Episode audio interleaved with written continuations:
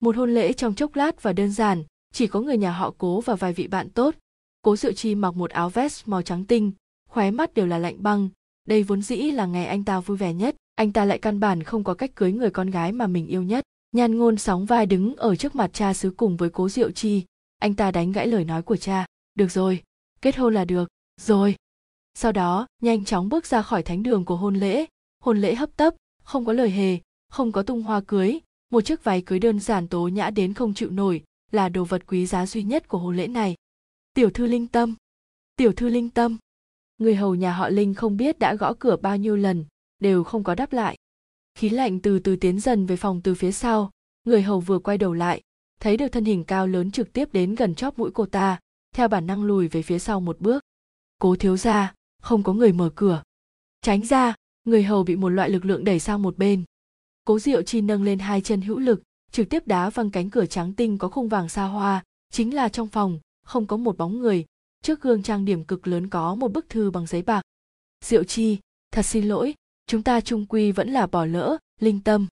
Cố diệu chi tức giận, mà cầm bức thư lên, xé nát, ném xuống đất. Người đàn bà đáng chết, tôi nhất định sẽ không để cô sống tốt. Nhan ngô là người hầu cùng nhau lớn lên với bọn họ. Cha nhan cứu ông nội cố hy sinh mạng sống của chính mình. Nhan ngôn càng là một người hầu trong ngàn vạn người được chọn có cùng nhóm máu với ông nội cố. Ông nội cố trước đó thấy nhan ngôn đáng thương nên để cô bé ở lại bên người. Cô năm tuổi, là tiến vào nhà họ cố. Nhưng cô vĩnh viễn chỉ coi thân phận của chính mình là người hầu của nhà họ cố. Từ nhỏ cùng lớn lên với cố diệu chi, cũng yên lặng yêu anh 15 năm. Cô biết cách hầu hạ toàn bộ những người ở trong nhà, nhớ kỹ khẩu vị của mọi người, giúp cố diệu chi chuẩn bị quần áo và trang sức mà cả tuần anh cần dùng. Trước nay đều sẽ không làm sai ông nội cố đã đến tuổi cao, sau đó thân thể không thoải mái.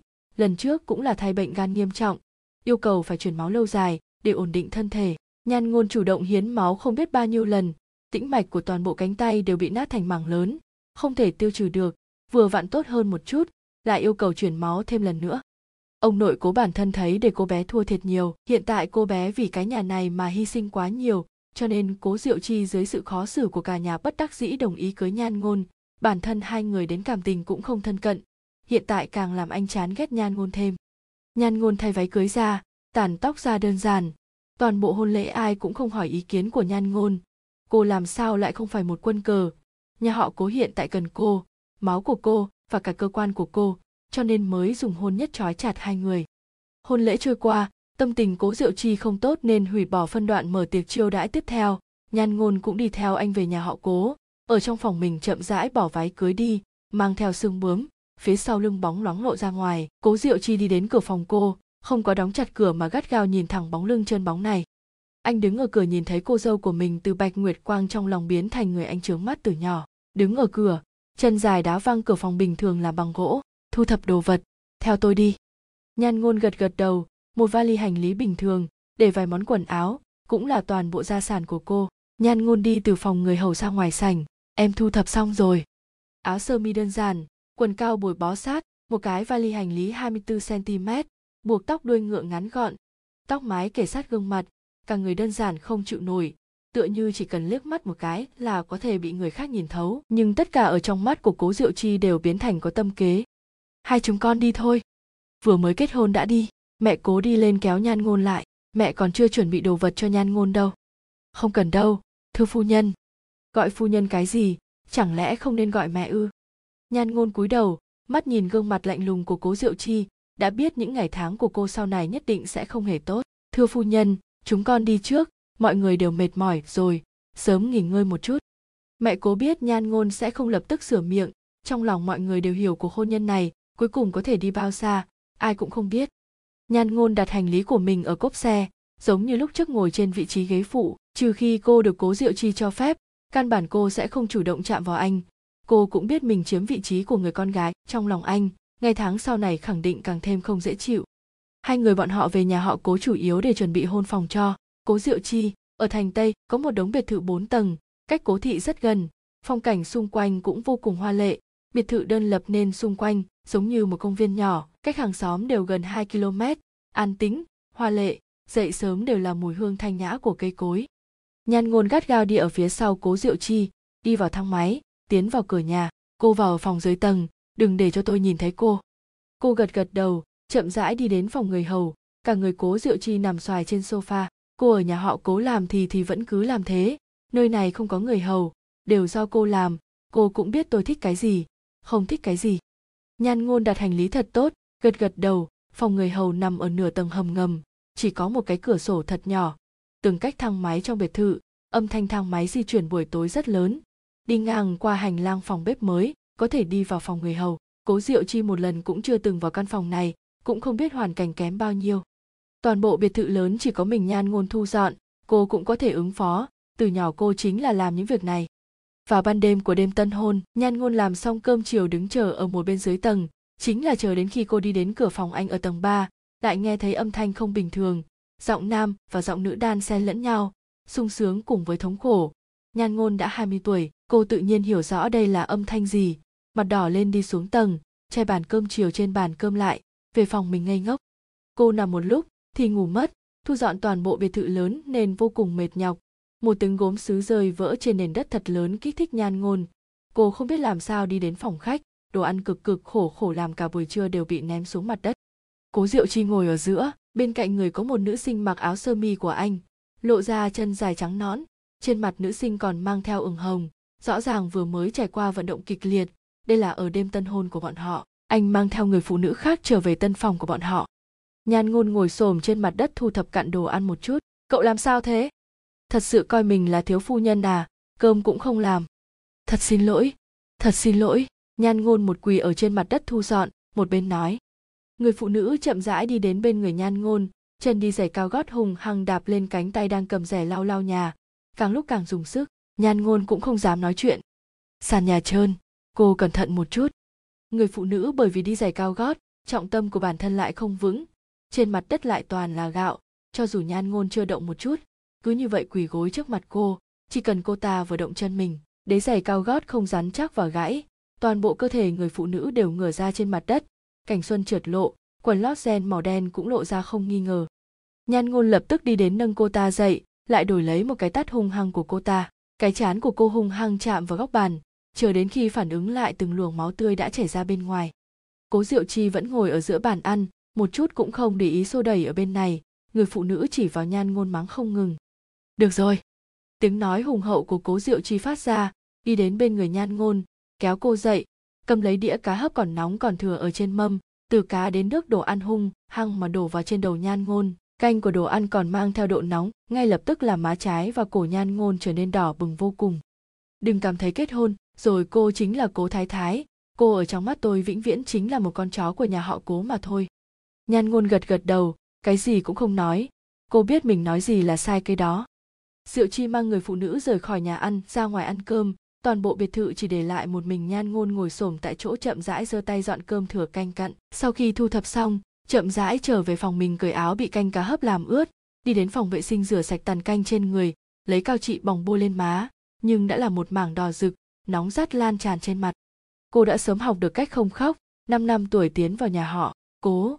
Lần đầu tiên gặp mặt với mấy cậu bé, nhìn thấy cố diệu chi đã 10 tuổi ngồi giữa khu trò chơi, chuyên chú mà chơi game liếc mắt một cái cũng không thèm nhìn cô.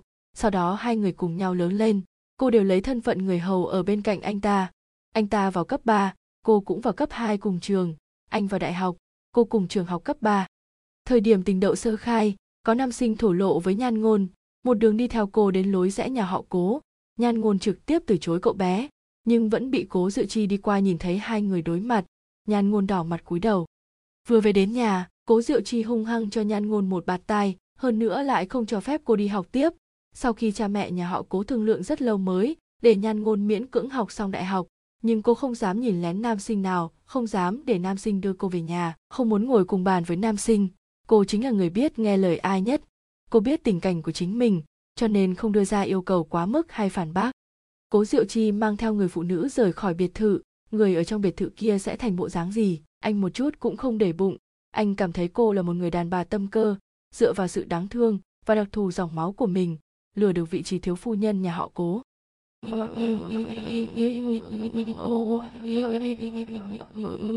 Chương 2, Phương Vũ và Trình Kiêu đã sớm ở quán ba chờ Diệu Chi mang theo nhan ngôn tới tham gia party sau đêm đầu tiên của bọn họ. Khi anh ta mang theo một người phụ nữ khác tiến vào, tất cả mọi người kinh ngạc nhìn nhau. cậu vừa mới kết hôn không tốt lắm đâu trừ bỏ mấy người các cậu với nhà họ cố ai biết tôi kết hôn với ai cố diệu chi nhẫn tâm nói rồi kéo tay người phụ nữ lên miệng hôn. Đồng minh châu cũng là đứa trẻ cùng bọn họ lớn lên, trừ bỏ cố diệu chi châm chọc mỉa mai khinh thường nhan ngôn, tính cách cô tốt, nghe lời, biết chiếu cố người khác, sẽ nhớ rõ tất cả những gì bọn họ thích sau đó sắp xếp tất cả, cẩn thận, nấu cơm ngon. Tất cả đều cho rằng, những ưu điểm ở trên người nhan ngôn đều phóng đại lên vô hạn. Minh châu đi đến người phụ nữ bên người, cậu ta đã kết hôn rồi, làm tiểu tam không ghê tởm mà người phụ nữ kiêu căng ngạo mạn vòng tay ra, vừa rồi diệu chi ở nhà ném đồ ăn lên mặt cô ta, còn nói cô ta chỉ là một con chó của nhà họ cố. Người phụ nữ nói năng có khí phách, mọi người không hẹn mà cùng nhìn về phía cố diệu chi ngồi ở giữa, giống như mình không hề có quan hệ gì, cầm lấy chén rượu uống một ngụm. Làm sao cậu có thể nói quá mức như vậy hả? Chẳng lẽ, không phải à? Cuộc hôn nhân này ai cũng biết chính là, vì giữ cô ta lại quyên máu cho ông nội. Cô ấy, minh châu còn muốn nói tiếp, bị phương vũ ngăn cản thôi, minh châu, đừng nói nữa, nếu vai chính không đến, chúng ta rút lui đi. Phương vũ dẫn đầu đi ra cửa phòng, minh châu tức giận đi theo ra ngoài, trình kiêu nhìn qua tình huống trong phòng, vẫn là đi theo ra ngoài. Dáng người của người phụ nữ nhu nhược không xương mà ngồi bên cạnh cố diệu chi, chỉ dư lại hai người chúng ta, anh muốn tiếp tục hay không? Cố diệu chi đặt đầu tóc của người phụ nữ ở trước mũi, tinh tế mà người mùi tóc. Hai người thuê phòng ở quán ba triền miên một đêm, bên trong phòng thuê còn treo đèn happy wedding chỉ là chú rể lại ở trong phòng phiên vân phúc vũ cùng với người phụ nữ khác hai người 3 giờ đêm mới đi ra khỏi quán bar. Hiện tại là thời đại Internet, mọi người muốn biết một ít tin tức đứng đầu cũng quá là đơn giản. Hai người vừa đi ra khỏi quán bar chưa đến 10 phút, người cả nước dùng điện thoại đều nhận được tin tức bùng nổ. Thiếu gia nhà họ cô, màn đêm tân hôn buông xuống, ăn ngoài còn thêm đồ ăn. Trong ngôn ngữ mang theo sự cười nhạo, mang theo bất kham, trên bình luận càng là khinh thường thiếu gia nhà họ cô không ngừng, người trên toàn thế giới đều biết anh ta kết hôn, nhưng không biết cô dâu là ai, chỉ là ở trong đêm tân hôn liền ngoại tình, chắc là chỉ có mình anh ta. Còn chưa đến hừng đông, thị trường chứng khoán của nhà họ cố bắt đầu rung chuyển mạnh, biệt thự nhà họ cố đèn đuốc sáng trưng, cô Diêu Chi sau khi nhìn thấy tin tức lập tức bị cha cố gọi về biệt thự nhà họ cố. Nhan ngôn đã đứng ở phòng khách, cha mẹ nhà họ cố đồng thời gọi điện thoại cho hai người, chỉ là tất cả ở trong mắt cố Diệu Chi, giống như cô là người ủy khuất đến mật báo. Tuy là mùa hè, Nhan ngôn vẫn mặc một áo dài cao cổ màu bạc, thật ra cô cũng không biết xảy ra chuyện gì. Chỉ thấy mẹ cố bảo cô lập tức trở về biệt thự lớn. Cô diệu chi nhấc chân đá nhan ngôn ra cách đó một mét dùng sức lực rất lớn nhan ngôn đứng không vững cả người lan trên mặt đất lắm mồm. Mẹ cố lập tức đi lên đỡ nhan ngôn dậy bà nội cố đỡ ông nội cố xuống tầng. Nhan ngôn đến sớm hơn mày có một phút cái gì cũng chưa nói. Chính mày làm chuyện trái với lương tâm còn trách người ta mẹ cố giúp nhan ngôn kiểm tra xem trên người có bị thương hay không. Vuốt khung xương thật nhỏ của cô, dáng người da bọc xương, một người bình thường vậy mà có thể gầy thành như vậy là bởi vì sau khi chuyển máu cho ông nội cố, dinh dưỡng vẫn luôn không bổ sung lại được. Bà vén đầu tóc của nhan ngôn lên, nhìn thấy miệng vết thương trên trán cùng sự đỏ bừng của gương mặt vào cổ. Đây là nhan ngôn vội vàng dùng tóc che lại, lắc lắc đầu, ý là không có việc gì cả. Cô thật sự rất ít nói chuyện, cô biết đây không phải nhà mình cho nên làm cái gì cũng phải thận trọng từ lời nói đến việc làm, sợ làm ra một việc sai. Mẹ cố đau lòng mà lôi kéo nhan ngôn đi đến sofa ngồi bên cạnh. Con chịu ủy khuất rồi. Ông nội cố lấy quả trượng hung hăng đánh về phía cố diệu chi, nhưng dù sao cũng là một người thân thủ linh hoạt, một người tuổi già sức yếu. Cố diệu chi lắc mình một cái đã tránh được quả trượng của ông nội. Trước đó các người cứ ép tôi cưới cô ta, đối với cô ta như thế nào cũng là chuyện của tôi. Nói xong, cố diệu chi đi đến bên người mẹ cố kéo nhan ngôn lên. Bàn tay gắt gao túm cánh tay của nhan ngôn. Cánh tay thật nhỏ thật sự giống như dễ dàng bị bẻ gãy. Hai người cứ như vậy mà lôi kéo nhau về biệt thự thành tây. Cố diệu chi ném nhan ngôn ở phòng khách, rút thắt lưng ra hung hăng đánh vào người nhan ngôn. Này thì lắm mồm, tôi đã nói với cô là cô chỉ là một con chó hay chưa? Không được để tôi nhìn thấy cô đi ra khỏi biệt thự này. Nghe chưa? Áo dài màu bạc trên người của nhan ngôn đều bị đánh rách ra, trên người đỏ lên từng vết, mang theo tơ máu thực xin lỗi, em nhớ rồi. Cưới cô chỉnh là để cô ở lại chữa bệnh cho ông nội. Cô thật sự cho rằng, mọi người đều coi cô là người hay sao? Chó nhà họ cố còn quan trọng hơn cô. Những từ ngữ khó nghe ghê, tởm nói ra từ miệng của cố diệu chi. Chính anh ta cũng không ý thức được nhiều năm về sau mình hối hận bao nhiêu. Nhan ngôn chật vật trở về phòng mình, cởi quần áo bị đánh rách xuống chậm rãi bôi một ít thuốc giảm đau lên miệng vết thương.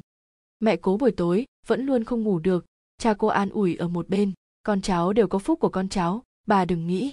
Tôi chỉ là đau lòng cho nhan ngôn. Lúc trước cha xảy ra chuyện, người ta phấn đấu quên mình liều mạng hay lão gia tử. Toàn bộ nhà họ nhan chỉ dư lại một cô bé như vậy. Nhiều năm vậy rồi, không.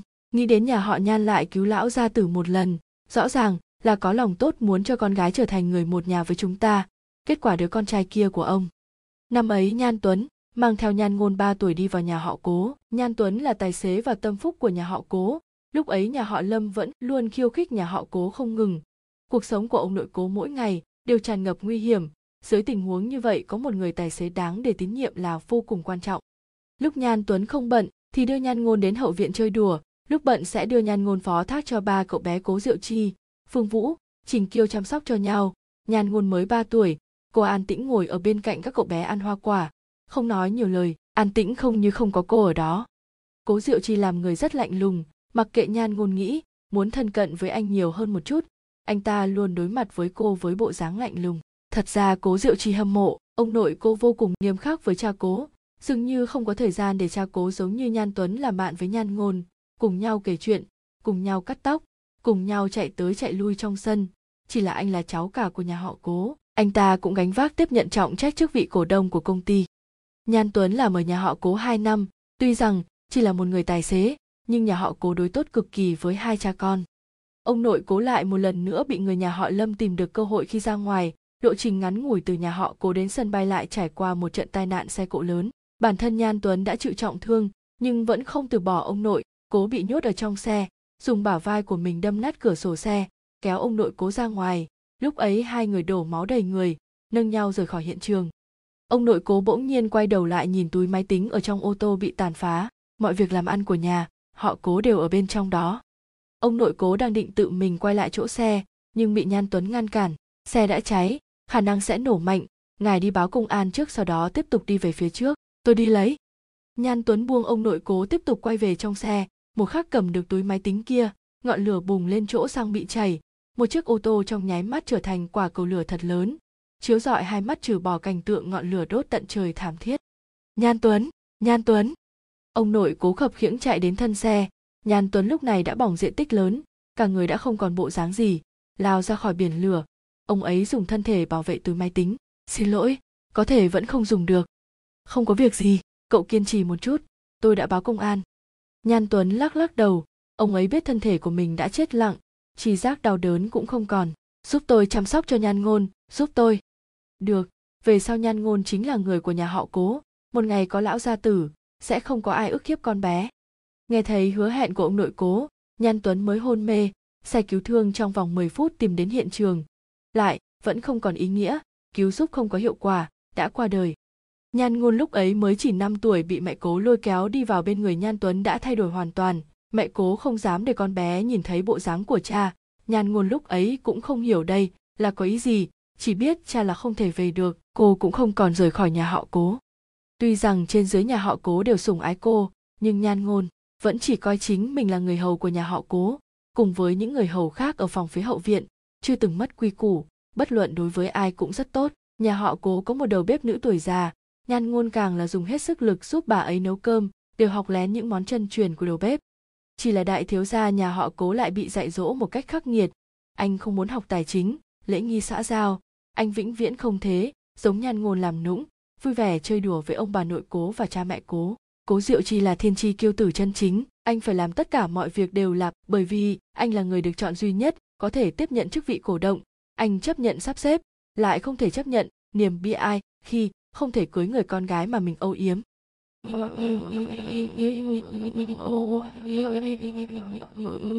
Chương 3, cha cố tháo kính ra xoa xoa mắt.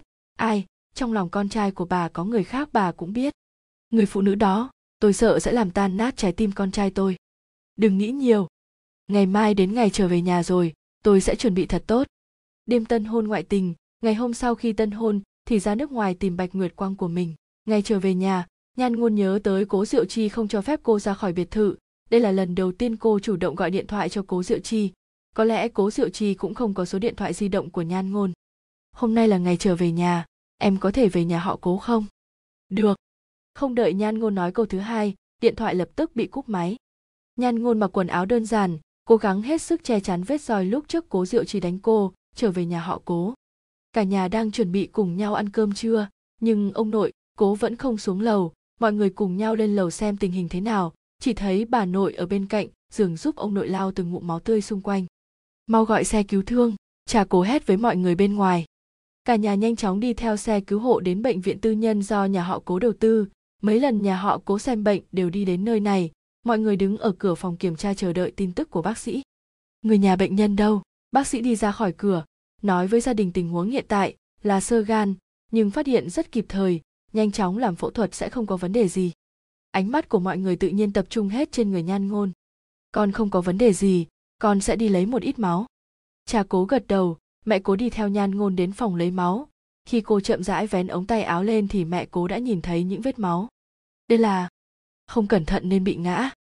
Mẹ cố làm sao có thể không biết rõ việc về nhà sẽ bị cố diệu chi đánh, vô cùng đau lòng, nhưng không biết nói điều gì. Y tá nhìn vào vết bầm tím trên cánh tay rồi nhẹ nhàng tránh vết bầm tím, khả năng sẽ phải rút rất nhiều máu, còn phải đi kiểm tra máu của cô. Được. Lấy 1000 cc sau khi rút máu xong vẻ mặt của nhan ngôn tái nhợt, hai chân mềm nhũn không cách nào đứng thẳng chờ một lúc lâu mới dần hồi phục sức lực. Nghỉ ngơi cho tốt, mẹ đi gọi điện thoại cho cố diệu chi. Cố diệu chi đang ở bờ biển nước mỹ thì nhận được tin ông nội bị bệnh, nhưng anh vừa mới rời giường, bên cạnh còn ôm bạch nguyệt quang của mình mà suy nghĩ thật lâu. Khi nào ông nội phẫu thuật? Một tuần nữa. Con đang ở đây bàn chuyện kinh doanh, sẽ cố gắng trở về sớm. Thật ra mẹ cố biết anh không hề nói chuyện làm ăn gì, đi mỹ nhất định là đi tìm linh tâm, nhưng nhan ngôn đang ở bên cạnh cũng không muốn làm cho cô đau lòng. Làm sao vậy? Giọng nói kiểu mị của linh tâm chậm rãi lọt vào tai, mái tóc được diệu chi chơi đùa trong tay. Nhớ tới một đêm triển miên tối hôm qua, trên mặt hai người vẫn còn nét hồng thuận. Ông nội bị bệnh, cuối tuần anh phải trở về. Vậy mà nói ở cùng người ta một tháng. Thật sự xin lỗi, sẽ dùng cả đời này bù đắp cho em. Linh tâm cười trộm chui vào trong lồng ngực diệu chi, nghĩ thầm, cho dù kết hôn thì thế nào, trái tim vẫn ở chỗ mình, thì không phải sợ ông nội cố đã vào bệnh viện, mỗi ngày nhan ngôn đều đi theo y tá ở bên cạnh hầu hạ. Ngoại trừ buổi tối về nhà tắm rửa, thay quần áo, thời gian khác cơ hồ đều ở trong bệnh viện. Ba ngày trước khi phẫu thuật, nhan ngôn mới chính thức vào phòng bệnh. Mọi người lần lượt đến thăm cô, giúp cô chuẩn bị mọi thứ sau khi phẫu thuật, nhưng người duy nhất không xuất hiện chính là người chồng mới cưới của cô. Cùng ngày ông nội cố phẫu thuật, nhan ngôn được đưa vào phòng phẫu thuật, cắt một nửa gan, chờ sau khi ông nội tiến vào phòng phẫu thuật diệu trì mới chạy tới bệnh viện. Mẹ cố nói, con đi xem nhan ngôn trước đi. Cố diệu trì ngồi trên ghế ở hành lang phòng giải phẫu. Con chờ ông nội ra rồi con đi. Phương vũ lấy tay chạm vào minh châu. Cô ấy đi về phía phòng bệnh của nhan ngôn nhìn mặt cô trắng bệch không còn giọt máu nằm trên giường bệnh. Bởi vì còn đang trong giai đoạn gây mê, lông mi vẫn run rẩy ngủ say. Minh châu không quấy rầy cô nữa, rời khỏi phòng bệnh trở lại cửa phòng phẫu thuật. Gây mê chưa tỉnh, vẫn bình thường. Mọi người thở phào nhẹ nhõm tiếp tục lo lắng trước cửa phòng phẫu thuật. Toàn bộ quá trình thì cố diệu chi vẫn gửi wechat trên điện thoại di động. Anh đi mỹ làm gì? Tại sao tôi không biết doanh nghiệp ở bên mỹ kia có vấn đề? Cha cố trực tiếp mở ra hoài nghi trước mặt mọi người. Cố diệu chi vẫn luôn không sợ trời không sợ đất. Nếu như không phải vì sức khỏe của ông nội anh chưa bao giờ nghe lệnh của bất kỳ ai. Không phải mọi người đã sớm biết rồi sao? Con đi tìm linh tâm. Hồ đồ anh đã kết hôn rồi. Con chưa bao giờ chấp nhận cuộc hôn nhân này nếu cô ta chết trong lúc phẫu thuật, thì con sẽ rất vui đấy. Bà nội cố tức giận đi tới trước mặt cố diệu chi, hung hăng tát một cái. Từ trước đến nay, bà là người thương cháu trai nhất. Con cháu bất hiếu, vợ của anh vì anh mà tận hiếu vẫn luôn bên cạnh chăm sóc, hiến không biết bao nhiêu máu. Đến gan cũng cho một phần. Cố diệu chi không nói gì, chỉ đi ra ngoài bệnh viện hút một điếu thuốc, thối chết. Cả ngày già làm người tốt cho ai xem. Phương vũ đứng sau lưng anh nghe anh nói những lời này, lắc đầu ông nội cố phẫu thuật rất thành công. Minh châu vội vàng chạy đến phòng bệnh của nhan ngôn hy vọng nói cho cô biết tin tức này. Nhan ngôn bị gây mê vừa tỉnh lại, bụng còn đau đớn mơ hồ, sắc mặt trắng bệch, cả người không có sức lực. Nhan ngôn, em tỉnh rồi. Vâng cô đồng. Ông nội phẫu thuật thành công, em yên tâm đi. Nhan ngôn yên tâm gật gật đầu, vậy là tốt rồi. Mọi người canh giữ trong phòng bệnh của ông nội hai ngày, chờ đợi tình hình ổn định lại hoàn toàn, mẹ cố chạy tới chạy lui giữa hai phòng bệnh cố diệu trì sau ngày đầu tiên ông nội phẫu thuật ổn định thì lập tức bay về mỹ tiếp tục hưởng tuần trăng mật với liêu tâm. Nhan ngôn xuất viện sớm hơn ông nội, nhưng biệt thự vô cùng lớn, lạnh lẽo, yên tĩnh, chỉ còn lại một mình cô. Cô phải tự nấu cơm, tự dọn dẹp phòng, thay đồ giặt ủi, cho nên vết thương ở bụng liên tục bị viêm, cả người sốt cao không ngừng, chống lên máy giặt thu dọn quần áo. Mẹ cố đi vào biệt thự lạnh lẽo, bà vẫn cho rằng cho dù diệu chi không thường xuyên về nhà ít nhất nhan ngôn cũng sẽ không sống rất vất vả, nhưng toàn bộ biệt thự bốn tầng to lớn, một người hầu cũng không có. Nhan ngôn, ở đâu vậy? Ngoại trừ hồi âm của mẹ cố, thì không có bất kỳ âm thanh nào. Bà đi lên lầu tìm trong một gian phòng cũng không thấy người. Mơ hồ nghe được, dưới lầu có tiếng máy móc chuyển động. Bà bắt đầu đi xuống tầng hầm. Nhìn thấy nhan ngôn đã ngã xuống bên cạnh phòng giặt ủi, quần áo còn đang chuyển động trong máy giặt. Bà lập tức gọi xe cứu thương. Sau đó trong lúc vô tình đẩy căn phòng bán tầng hầm ra mới biết nhan ngôn vẫn luôn ở chỗ này. Mẹ cố không có thời gian nghĩ cái khác, trước tiên cầm một bộ quần áo khoác lên người của nhan ngôn, cả người nóng bỏng, một mực lên tiếng, lạnh. Bụng bắt đầu liên tục chảy máu ra ngoài, hẳn là vết thương đã nứt ra. Bản thân vẫn là bệnh nhân, sao không có người chăm sóc chứ? Lúc nhan ngôn tỉnh lại đã ở trong phòng bệnh viện, mẹ cố ở bên cạnh lo lắng trông chừng cô. Phu nhân, để bà lo lắng rồi. Mẹ cố ôm lấy nhan ngôn, chịu khổ rồi mẹ đã nhờ dì lưu mang theo mấy người giúp việc đến biệt thự thành tây, sau này đừng tự mình làm việc nữa. Không sao đâu, con. Ta đã nói với diệp chi bên kia rồi, con đừng lo lắng. Nhan ngôn mệt mỏi, rồi đi ngủ. Mẹ cố đi ra khỏi phòng, ở hành lang gọi điện thoại cho diệu chi. Con lập tức rời khỏi người phụ nữ liêu tâm kia, nhanh về nước chăm sóc vợ của con. Tại sao? Cô ta đã nói gì với mẹ? Không nói gì, con trở về nhà ngay lập tức. Đầu dây bên kia không còn phản hồi nữa anh mau chóng trở về, sinh con với nhan ngôn. Nếu như tôi phát hiện anh qua lại với liêu tâm, đừng trách mẹ sẽ làm ra chuyện gì tổn thương đến cô ta. Diệu chi tức giận nắm chặt điện thoại di động trong tay, linh tâm đứng ở phía sau mang bộ đáng thương nằm trên vai anh. Dì không thích em, cho nên lúc trước mới ép em đi, chỉ cần trái tim của anh vẫn yêu em là đủ rồi, những cái khác em không cần.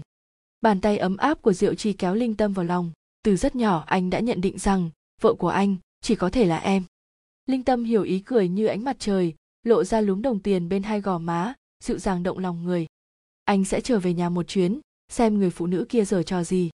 Đi đi, em đợi anh trở lại. Hơi thở ấm áp của linh tâm bên tai diệu chi, trêu chọc trái tim anh. Anh dùng sức xoay người đè liêu tâm ở dưới thân, cực kỳ ôn nhu. Khi cố diệu chi chính thức về nhà, đã là ba ngày sau khi mẹ cố gọi điện thoại, nhan ngôn nghỉ ngơi một đêm, xử lý xong vết thương thì về nhà tiếp tục nghỉ ngơi cố diệu chi vừa vào nhà thấy dì lưu mang theo mấy người giúp việc đang dọn dẹp phòng càng tức giận trực tiếp đá văng cửa tầng hầm nhan ngôn nằm trên giường San nan đứng dậy tầng hầm mùi ẩm ướt. Cố diệu chi chịu không nổi kéo nhan ngôn đi lên tầng 3, một tay cô cố gắng che vết thương một tay bị anh siết chặt ném cô vào phòng ngủ chính. Cô và mẹ tôi ở bên kia đã nói gì?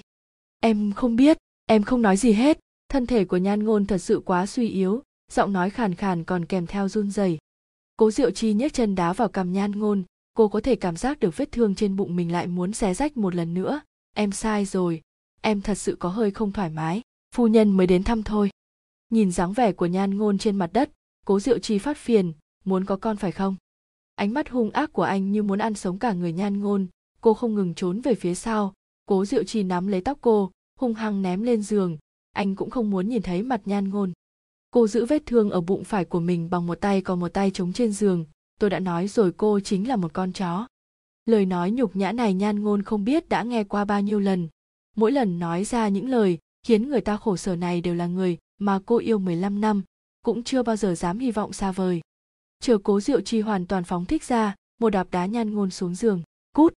Nhan ngôn suy yếu chống đỡ thân thể, mặc xong váy ngủ bị xé rách trước đó, hai chân một chút sức lực cũng không có chậm rãi đi ra ngoài cửa, máu tươi theo đùi chậm rãi chảy ra.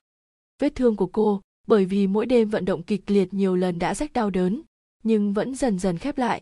Cố diệu chi ngoại trừ buổi tối đến thăm cô, nhưng toàn bộ quá trình hai người đều không nói với nhau một câu.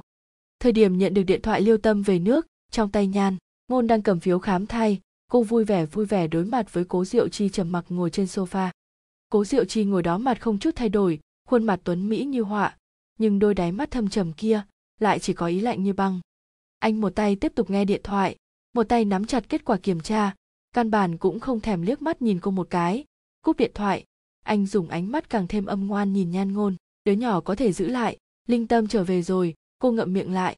Tôi không có ý định để cho ba mẹ tôi biết chuyện lúc này, bằng không cô và đứa nhỏ đều cút cho tôi. Nhan ngôn sợ hãi gật gật đầu, một tháng trước cô hầu như không ra khỏi biệt thự, cũng chỉ ở trong sân phơi nắng, chưa từng liên lạc với thế giới bên ngoài dì lưu vẫn bị đuổi về nhà cũ. Toàn bộ biệt thự đôi, khi chỉ có một mình cô yên lặng nhìn bầu trời. Cố diệu chi hưng phấn chạy vội đến sân bay, nhìn thấy linh tâm. Hai người ôm nhau ở sân bay, giống như người yêu đã lâu không gặp hôn môi. Thanh danh của thiếu gia nhà họ cố bên ngoài cũng được biết đến. Người đi ngang qua nhận ra cố diệu chi, thì bắt đầu chụp ảnh, truyền lên mạng kèm theo hình ảnh ánh mắt thâm tình của cố diệu chi. Ai cũng cho rằng, cố phu nhân chân chính, nhất định là người trong ảnh. Tin tức truyền rất nhanh nhan ngôn vừa nấu canh nồng đậm, vừa nhìn tin tức hai người ôm hôn ở sân bay trên điện thoại di động, khóe miệng thản nhiên không nhận ra một chút thay đổi nào. Cô biết linh tâm cũng sẽ ở lại nơi này, cho nên vì hai người bọn họ đặc biệt tỉ mỉ chuẩn bị một bàn thức ăn, không phải lần đầu tiên hai người phụ nữ gặp mặt. Thậm chí bộ dạng từ nhỏ đã có hơi giống nhau, chỉ là linh tâm càng lớn, càng có khí chất, mà nhan ngôn càng giống tri kỷ đáng yêu. Nhan ngôn khom lưng trước linh tâm, hơn nữa còn nhận lấy hành lý của cô ta hai người phụ nữ khi còn nhỏ đã gặp qua vài lần. Sau đó linh tâm đi mỹ. Mỗi tháng diệu chi đều một mình đi mỹ ở vài ngày. Cho nên đây là lần đầu tiên sau khi trưởng thành gặp mặt. Mặt mày hai người vẫn có chút giống nhau. Đây cũng có thể là nguyên nhân cố diệu chi nguyện ý giữ nhan ngôn ở bên cạnh. Một người đóng thế. Điều cô ấy đến phòng của tôi là được. Từ nhỏ đến lớn, cố diệu chi nói với nhan ngôn đều là mệnh lệnh, không liên quan đến tình cảm. Nhan ngôn gật gật đầu, cố hết sức nhấc hành lý lên. Hành lý của linh tâm rất nhiều chạy lên chạy xuống rất nhiều lần. Cố diệu chi vẫn ôm linh tâm, ngồi ở sofa xem tivi ánh mắt vẫn sẽ nhìn thấy bóng dáng gầy gò hết sức cố gắng, mang hành lý. Dường như anh và chính cô đều đã quên, lúc này đã có một sinh mệnh nhỏ gần một tháng. Linh tâm ở trong lòng diệu chi, nhưng cảm giác được ánh mắt luôn bay đến bóng dáng của người đang di chuyển. Em nên tự mình làm thôi nhan ngôn gầy như vậy mà. Không cần. Cô ấy là vợ của anh. Cô ấy là một người mang thai hộ linh tâm trong lúc vô tình đã biết được tin nhan ngôn mang thai từ trong miệng cố diệu chi, hai mắt rũ xuống, trong ánh mắt đều lộ ra tính kế, từ xa nhìn đến bóng dáng kia. Dọn hành lý xong, nhan ngôn lại chạy đến phòng bếp bắt đầu dọn bữa tối. Bữa tối đã xong, hai người đến ăn cơm. Nhan ngôn ngồi cùng đi. Cô ta không xứng đáng. Diệu chi nhẹ nhàng kéo ghế ra giúp liêu tâm. Hai người dùng bữa dưới ánh nến mà nhan ngôn chuẩn bị, mà cô thì đang xào lại chỗ nguyên liệu còn dư, cố gắng ăn vào bình thường cô ăn quá ít, lần này vì đứa bé cô không thể không liều mạng ăn nhiều hơn so với thường ngày. Chờ cô đi về phòng ăn, ánh nến đã cháy hơn một nửa, đĩa ăn ở trên bàn, từ trong phòng ngủ của cố diệu chi truyền đến tiếng nhạc tao nhã. Cô nghe không hiểu tiết tấu âm nhạc, đành phải chậm rãi thu dọn thức ăn thừa trên phòng ăn, rửa sạch chúng ở bồn nước. Linh tâm ở trong biệt thự của hai người là việc che giấu người nhà họ cố từ trên xuống dưới. Đây cũng là nguyên nhân vì sao cố diệu chi kiên trì để dì lưu về nhà cũ như vậy trong nhà chỉ có một mình nhan ngôn, trong lòng anh cũng tin tưởng nhan ngôn là người nhiều lời với người khác. Bình an qua một tháng, bụng của nhan ngôn còn chưa hiện ra, cơ thể quá gầy yếu, cho nên phản ứng mang thai cũng mạnh hơn người khác một chút. Hầu như ngày nào cô cũng có thể nôn, trời đất tối sầm, lúc nấu cơm cho cố diệu chi và linh tâm lại càng khó chịu.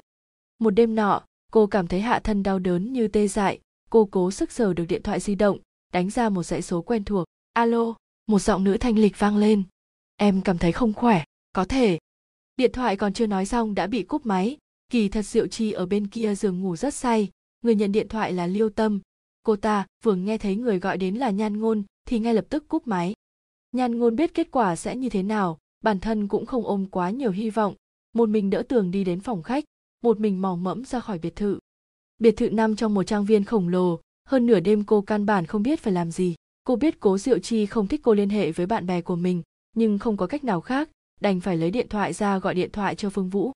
Lúc phương vũ chạy tới, nhan ngôn ngồi ở bên đường, hai tay ôm đầu gối của mình. Phương vũ biết không phải vạn bất đắc dĩ cô nhất định sẽ không quấy dày bọn họ như vậy. Anh ta ôm nhan ngôn lên, cảm ơn cậu, phương thiếu gia. Đừng nói vậy, em mang thai sao không nói chứ? Trước đây vẫn chưa chắc chắn. Không phải cậu ấy ở nhà sao? Tôi sẽ gọi điện thoại cho cậu ấy. Không cần, anh ấy đang nghỉ ngơi. Cậu ấy ở với ai? Nhan ngôn không nói gì, chỉ che bụng lắc đầu, anh gọi điện thoại cho nhà họ cố trước. Quá muộn rồi, để ngày mai hãy nói. Hai người ở bệnh viện làm kiểm tra, bác sĩ kết luận, chỉ là có hơi không ổn định, đừng lo lắng quá. Nhan ngôn mới yên tâm ngồi xuống, vậy là tốt rồi. Phương vũ lo lắng lén lút đi tìm bác sĩ, sức khỏe của cô ấy không tốt lắm, lần mang thai này có ảnh hưởng gì không? Cơ thể rất yếu, nên phản ứng khi mang thai rất nghiêm trọng, hãy yên tâm, đứa trẻ rất tốt, anh thật sự là người chồng tốt phương vũ nghe xong gật đầu, không nói khác. Anh đưa em về trước đi, bác sĩ nói em đang mang thai, nên không thể kê đơn thuốc cho cô. Em biết rồi, cảm ơn phương thiếu gia. Phương vũ vừa định rời đi, nhan ngôn lập tức giữ chặt tay anh. Cậu đừng nói với người khác, được không? Thiếu gia suy nghĩ một thời gian rồi mới định nói cho gia đình. Phương vũ vốn định nói nhiều cái gì đó, nhưng nhìn dáng vẻ cầu khẩn của nhan ngôn thì im lặng gật đầu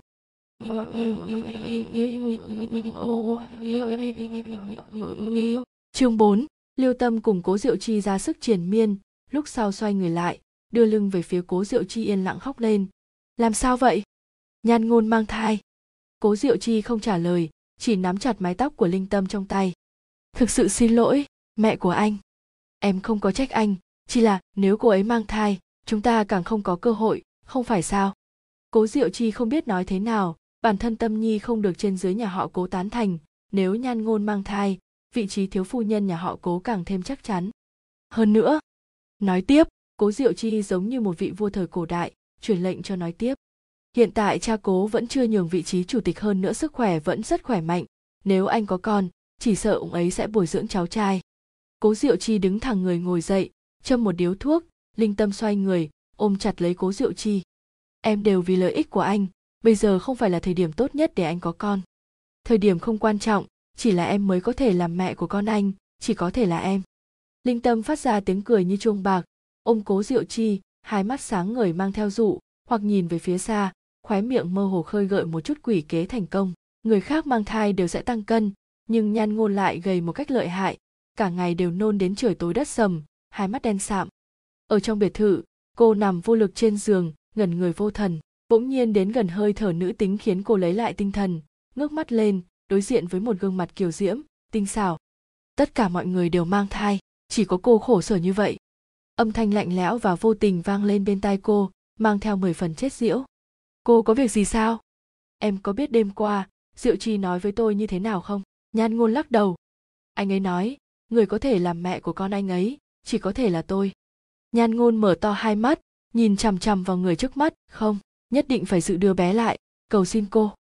Thân thể cô thật sự rất suy yếu, mấy ngày ăn đồ gì đều nôn ra, căn bản không có bất kỳ khí lực nào để cô chống lại.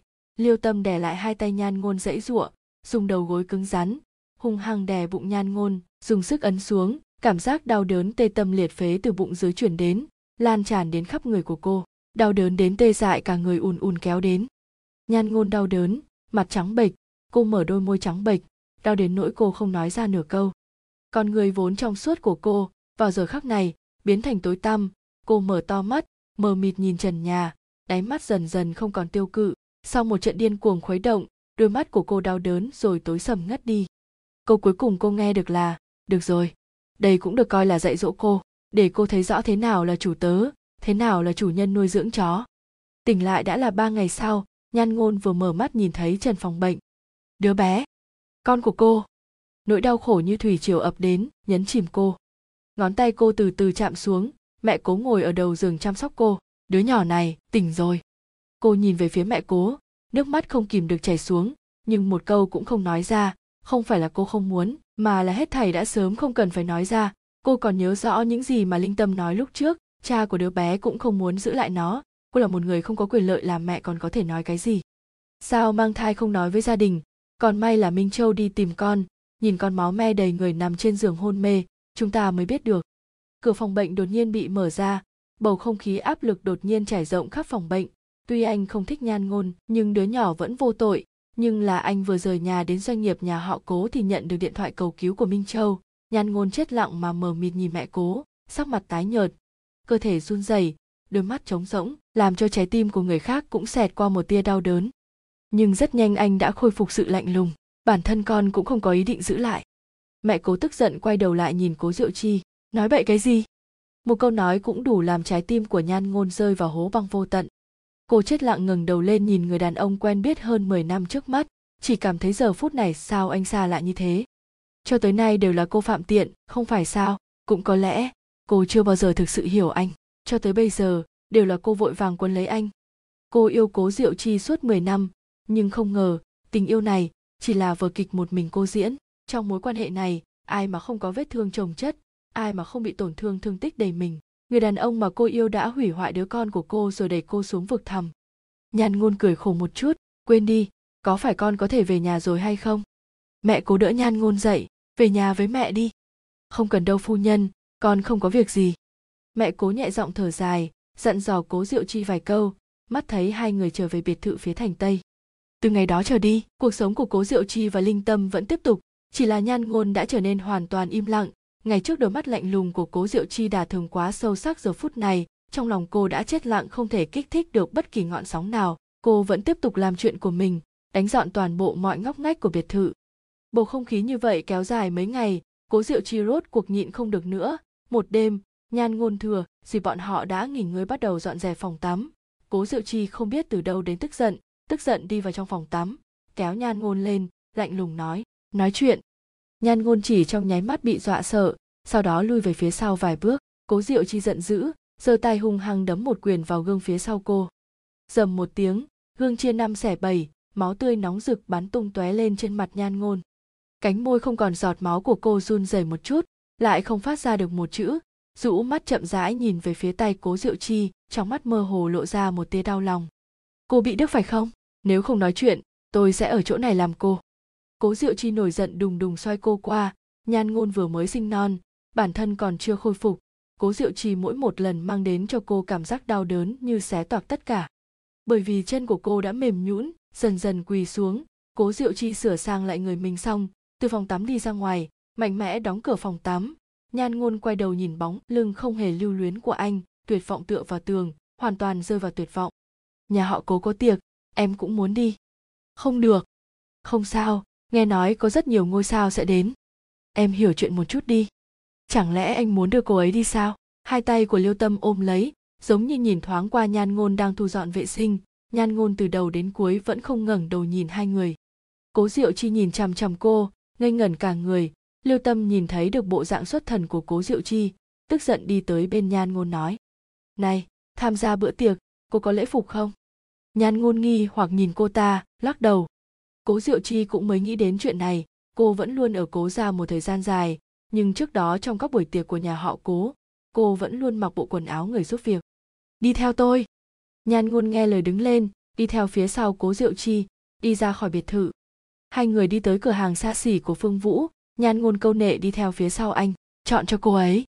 Người trong cửa hàng kỳ quái nhìn nhan ngôn, cô cũng chỉ mới 20 tuổi, làn da vẫn rất tốt quần dài rộng thùng thình, ao dệt kim sam vô cùng đơn giản, ăn cắp mất hơi thở của tuổi trẻ, nhan ngôn được mọi người lôi kéo đi vào thay đổi quần áo, lăn lộn trong sung sướng từ bộ này qua bộ khác. Cuối cùng là một chiếc váy đen thuần dài phết đất mới làm cho cố diệu chi vừa lòng. Nhan ngôn ăn mặc chỉnh thể rồi trang điểm, quả thật khiến cố diệu chi một lần nữa ngây ngẩn cả người. Anh chưa từng nhìn qua diện mạo của nhan ngôn lúc trang điểm, hoàn toàn bất đồng với phong cách mị hoặc của linh tâm. Lấy cái này đi. Đến buổi tối mỗi năm một lần nhà họ cố tổ chức tiệc cũng bắt đầu. Đối tác của nhà họ cố đều từ bốn phương tám hướng tụ tập đến thủ đô tham dự. Nhan ngôn rốt cuộc vẫn là thiếu phu nhân nhà họ cố. Tuy rằng bầu không khí giữa hai người vô cùng xấu hổ, hai người vẫn là trang phục lộng trang tham dự bữa tiệc. Nhan ngôn hiểu rõ mình phải để cho cố diệu chi có chút mặt mũi. Chiều cao của cô mặc dù không cần giày cao gót làm nền, nhưng váy dài quá. Cô không quen với việc này, chạy ở phía sau theo sát bước chân của cố diệu chi cố diệu chi có thể cảm nhận được dáng vẻ chật vật của người phía sau, dừng ở cửa, chống cánh tay lên, làm chỗ để nhan ngôn đỡ. Nhan ngôn gật đầu, cự tuyệt anh, hơn nữa còn cố ý vô tình bảo chỉ một ít khoảng cách. Tùy cô. Hai người một trước một sau vào hội trường, mẹ cố tiến lên giữ chặt nhan ngôn. Đây là con dâu của tôi, mong mọi người chiếu cố. Nhan ngôn giống như các vị trưởng bối lễ phép cúi đầu kính rượu. Đây là lần đầu tiên cô lấy thân phận thiếu phu nhân nhà họ cố xuất hiện trước mặt mọi người cố diệu chi cũng lần đầu tiên yên lặng đi theo bên người. Bộ dạng đáng thương của nhan ngôn tựa hồ làm cho cố diệu chi xúc động, đôi môi mỏng của anh hơi mím lại, đang muốn mở miệng phụ họa giới thiệu, cùng mẹ của anh thì tiếng chuông điện thoại di động đột nhiên vang lên. Anh nhanh chóng đứng thẳng người, nhận điện thoại. Bên kia không biết nói cái gì, thân hình cao ngất của anh chấn động, trầm giọng nói, được, tôi sẽ đến ngay. Mẹ cố nhìn dáng vẻ muốn rời đi của cố diệu chi, đi đâu? Linh tâm, xảy ra chút chuyện. Không được đi mẹ cố còn chưa nói xong, anh đã bước nhanh ra khỏi hội trường. Quả nhiên, chỉ cần linh tâm nói một câu, bất cứ khi nào hay ở đâu, anh sẽ đều chạy tới. Hóa ra, yêu hay không yêu, có sự khác biệt rõ ràng như vậy. Mọi người xấu hổ nhìn cố diệu chi rời đi, rồi xấu hổ nhìn nhan ngôn bị ném lại ở hội trường. Một người rời đi, thì cô lại nhận lại mấy trăm người đồng tình. Ánh mắt đáng thương. Chính mình nhìn thấy chồng mình, vì một người phụ nữ khác rời đi. Nhan ngôn buông cánh tay mẹ cố ra còn qua bên kia ngồi một lúc. Mẹ cố gật đầu, vỗ vỗ bả vai đứa nhỏ này. Đi đi. Bệnh viện, phòng bệnh vip. Dáng người cao lớn của cố diệu chi từ bên giường bệnh đứng lên, cúi người nhìn về phía trán của linh tâm. Thế nào rồi? Em khá hơn nhiều rồi. Xin lỗi đã quấy rầy bữa tiệc của anh. Một mình em cô đơn muốn ra ngoài dạo một vòng, không ngờ lại xảy ra tai nạn xe cộ. Linh tâm suy yếu nói, tràn đầy sùng bái nhìn anh. Có anh ở bên cạnh em em thật sự rất hạnh phúc sau này, mỗi ngày anh đều ở cạnh em, có được không? Bị lời nói ngọt ngào mềm mại của cô làm cho xúc động, cố diệu chi ngồi bên giường bệnh, dịu dàng ôm cô vào lòng. Có thể. Linh tâm nhắm mắt, trên gương hai má ửng đỏ. Hai người cứ lẳng lặng ôm nhau. Trong phòng bệnh vip cao cấp hóc môn ái muội nhanh chóng tăng lên. Nhan ngôn mượn cơ hội này, tự mình trở về biệt thự phía thành tây. Phòng rộng lớn căn bản, không có chỗ để cô có thể dung thân, băng lạnh lạnh lẽo chỉ có cố diệu chi cùng linh tâm sau khi về nhà mới có thể thay đổi trở thành một ngôi nhà mới ấm áp. May mắn thay cô cũng không bật đèn đi trong bóng tối trở lại tầng hầm của mình cẩn thận thay lễ phục trên người gấp lại cất đi.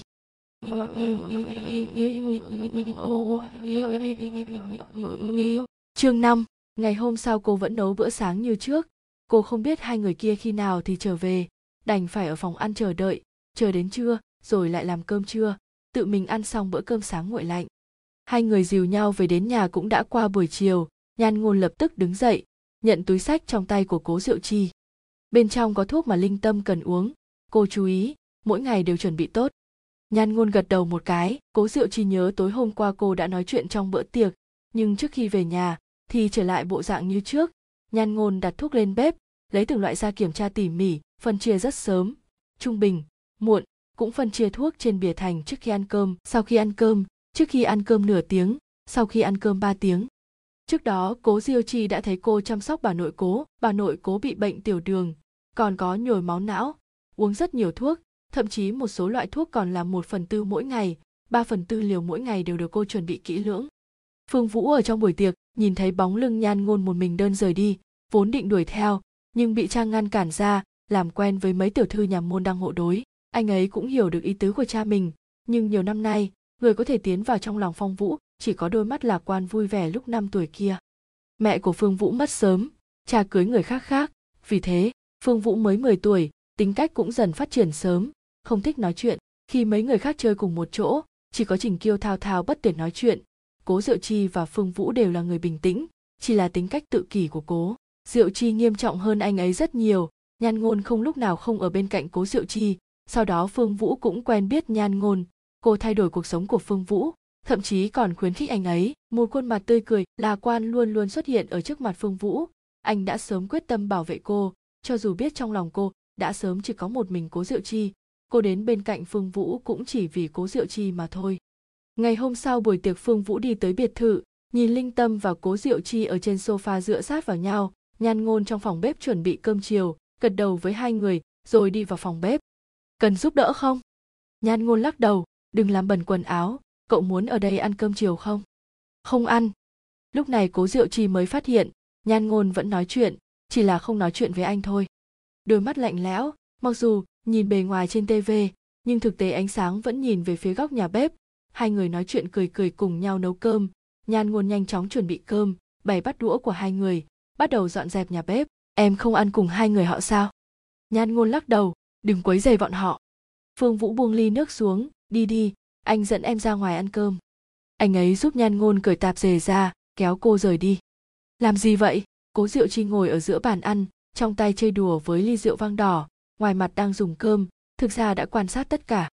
Hai người các cậu ăn cơm đi, tôi dẫn nhan ngôn ra ngoài ăn, lát nữa sẽ trở về. Cố diệu chi không nói lời nào, anh đang suy nghĩ lý do để từ chối lời mời của phương vũ. Phương vũ nhạy bén bổ sung một câu tôi đây là vì không muốn quấy rầy thế giới hai người của anh em tốt. Nói xong không đợi cố diệu chi trả lời, kéo nhan ngôn rời đi. Anh há miệng uống xong một ly rượu vang đỏ, không nhiều lời. Liêu tâm tự nhiên nhìn ra được tâm trạng của cố diệu chi không thoải mái. Tình cảm của hai người bọn họ rất tốt. Em cảm thấy thế? Vâng cuối cùng thì cũng cùng nhau lớn lên, cũng khó tránh khỏi. Cố diệu chi dùng sức nắm khăn ăn, khóe miệng linh tâm hơi nhếch lên, uống xong một ly rượu vang đỏ phương vũ thật sự chỉ dẫn nhan ngôn đến phòng ăn gần nhà ăn cơm. Không quá hai tiếng đồng hồ thì đưa cô trở về. Nhan ngôn tiếp tục thu dọn phòng bếp đang dọn rời lúc đó, vẫn bận rộn đến nửa đêm. Vừa trở lại tầng hầm, lập tức bị người ta ấn xuống giường, người phía sau mang theo mùi rượu nồng nặc.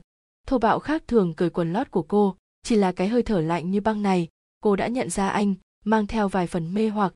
Cơ hồ có chút không thể tin được người này, chạy đến chỗ này làm gì vậy? Lúc anh làm, cô không có một động tác dãy ruộng nào không có bất kỳ thao tác mở đầu trực tiếp tiến vào cơ thể của cô. Chính cô cũng hiểu rõ rằng, mình đã hoàn toàn thích ứng được điều này. Cố diệu chi vừa lòng hừ nhẹ một tiếng. Lực trên tay của anh không biết nặng nhẹ. Ở trên da thịt trắng nõn lưu lại dấu vết ái muội. Cảm giác được người dưới thân phối hợp, anh càng thêm điên cuồng, giống như đang chút giận điều gì đó. Khi anh chút giận xong, xoay người rời đi. Đi thần không biết quỷ không hay, giống như chưa từng đến. Liên tục mấy đêm, cố diệu chi đều đi vào tầng hầm lúc nửa đêm bên cạnh anh có rất nhiều phụ nữ. Tuy rằng linh tâm là người trong lòng anh yêu nhất, nhưng vẫn không cắt đứt việc lui tới cùng người ngoài. Nhưng chỉ có gian tầng hầm nhỏ hẹp này, cố diệu chi mới là người nhẹ nhàng nhất không có gánh nặng. Khi tính tính vẫn còn nhận lại, cố diệu chi tiến vào cơ thể của cô rồi nói, chỉ có em mới có thể nhanh chóng tích ứng tôi. Cô chịu đựng động tác gần như thô bạo của anh, đỏ mặt gật đầu. Anh cố ý tăng thêm sức lực, vì muốn làm cho nhan ngôn có thể nói, có thể phát ra chút âm thanh. Tôi rất thích nghe em kêu linh tâm đứng ở cuối hành lang của tầng hầm, nghe động tĩnh của hai người trong phòng, hung hăng nắm chặt khung cửa. Ngày hôm sau, cô ta bưng một tách cà phê đi vào phòng sách của cố diệu chi. Cố diệu chi nhìn thoáng qua tách cà phê đặt trên bàn, lại nghĩ đến chuyện này nhiều năm, như vậy chỉ có cà phê nhan ngôn pha là thật sự vừa ý của anh. Sau khi buông cà phê xuống linh tâm cũng không rời đi, cố diệu chi ngước mắt nhìn cô ta. Còn có việc gì? Em muốn rời đi. Linh tâm là một người thấu hiểu lòng người, cô biết rõ nhất chính là lấy lùi làm tiến vì sao? Anh đã có vợ rồi. Em ở đây. Cố diệu chi còn có thể không hiểu ý tứ của lưu tâm. Một tay anh giữ chặt cô ta, ôm vào lòng. Ghen rồi sao? Linh tâm đỏ mặt, gật đầu. Cô ta, chỉ là thú cưng. Trong mắt linh tâm khôi phục vẻ sáng ngời. Em không thể cho nó ăn đến quá no, vì sẽ làm nó có cảm giác cưng chiều, lười biếng mà không chịu làm việc. Nhưng ngược lại, em cũng không thể để nó chịu đói. Nếu không nó sẽ dễ dàng bị người khác dụ đi mất. Linh tâm cười trong lòng vậy anh vẫn yêu em sao? Anh chỉ yêu em. Lúc này nhan ngôn đang bưng một tách cà phê nóng hổi đứng ở cửa. Trong nháy mắt, những thanh âm này đều giống như bom mìn oanh tạc bên tai của cô. Như thể một bàn tay túm lấy cổ cô, lấy đi hơi thở của cô, để cô không thể tự làm mình. Trong lòng một mảng lớn chua xót nháy mắt làm choáng váng, cô tựa như một người bị đẩy xuống biển, chỉ có chết đuối là cách tốt nhất để thoát thân. Thì ra tất cả đều là giả. Nhiều năm làm bạn như vậy thì ra cô cũng không tính là một thế thân, cũng chỉ là một con chó mà thôi, buồn cười đến cực điểm. Ngày tháng vẫn khôi phục hình dạng trước kia, nhan ngôn chưa từng nghĩ tới phản kháng cái gì, bởi vì cô biết ý nghĩa sự tồn tại của mình chính là mang đến hy vọng sinh mệnh cho ông nội cố. Một ngày vào ban đêm, ông nội cố, trong tình trạng khẩn cấp, được đưa đến bệnh viện. Cố diệu chi nhanh chóng kéo nhan ngôn chạy đến bệnh viện. Thời điểm bọn họ đến, ông nội đã được đưa vào phòng cấp cứu. Cố diệu chi nhìn tình hình mọi người trong gia đình, dùng sức nắm chặt tay của nhan ngôn đi. Nhan ngôn bị anh kéo đến phòng hiến máu, ném cho y tá một câu, rút đi. Nhan ngôn ngoan ngoãn sắn ống tay áo lên, vươn cánh tay ra cho y tá, khả năng sẽ cần nhiều hơn. Nhan ngôn gật đầu, kim tiêm to hơn trước, cắm vào mạch máu của nhan ngôn, máu tươi đỏ tươi dần dần chảy từ ống kim vào một đồ đựng khác, chỉ mới bắt đầu còn tốt. Đến một lúc sau, mắt của nhan ngôn biến thành đen, không thể chống đỡ được, toàn bộ đầu đều cảm thấy mờ mịt, sắc mặt cũng dần trở nên khó coi. Cố diệu chi nhìn thấy không động đậy, chờ hiến máu xong, tự mình xoay người rời đi, nhan ngôn được y tá nâng đứng dậy, đi theo phía sau cố diệu chi chạy chậm. Làm sao thành như vậy? Cố diệu chi ngồi xổm bên cạnh bà nội cố. Bà nội cố ngồi bên cạnh khóc lóc, không biết, đột nhiên thì tiến hành cấp cứu hai tiếng đồng hồ, các bác sĩ bước ra khỏi phòng cấp cứu, rồi lắc đầu với gia đình ở bên ngoài.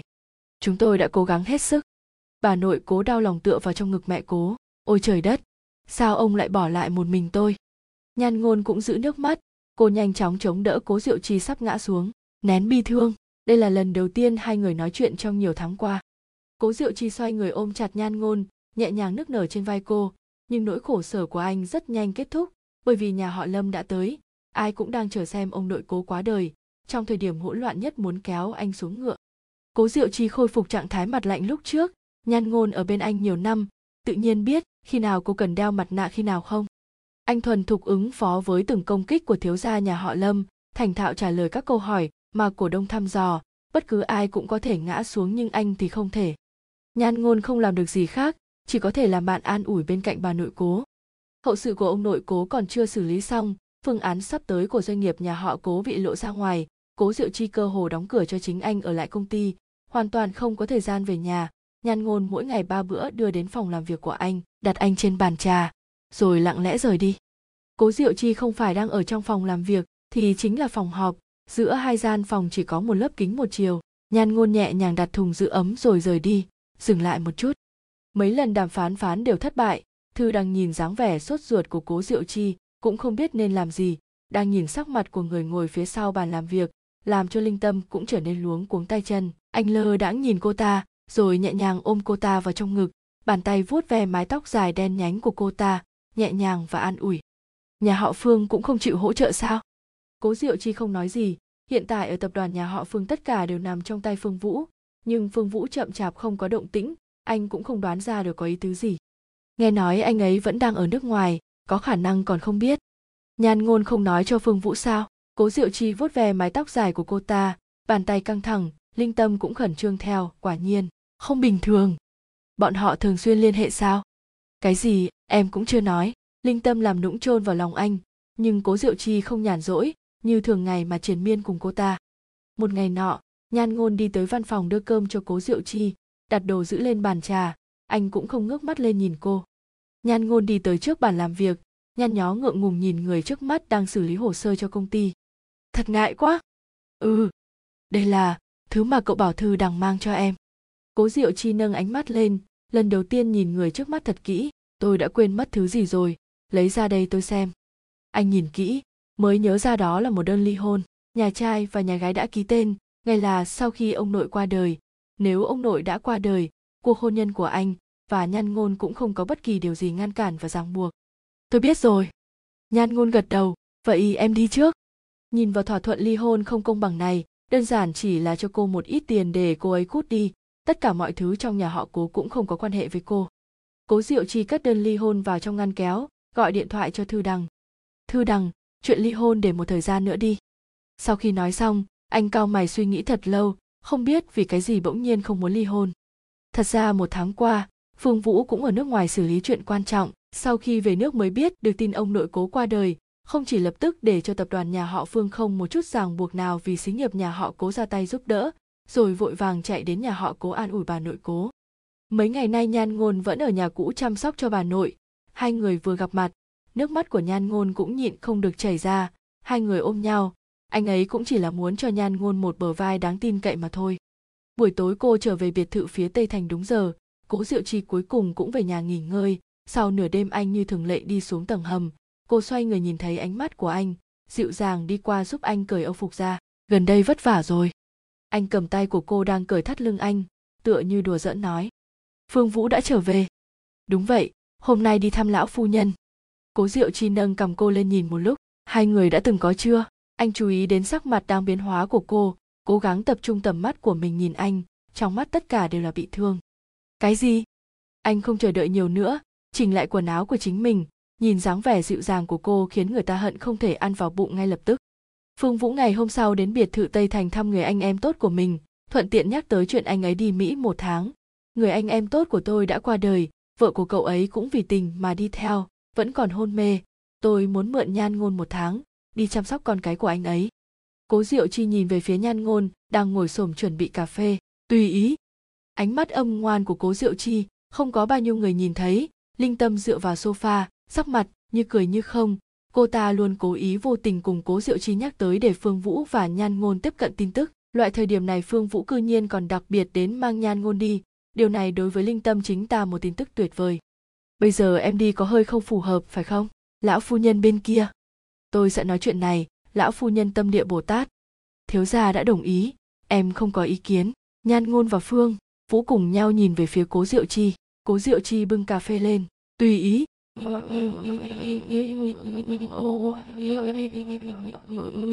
chương 6, nhan ngôn trên máy bay đến mỹ nghe được chuyện của đứa trẻ dương tử.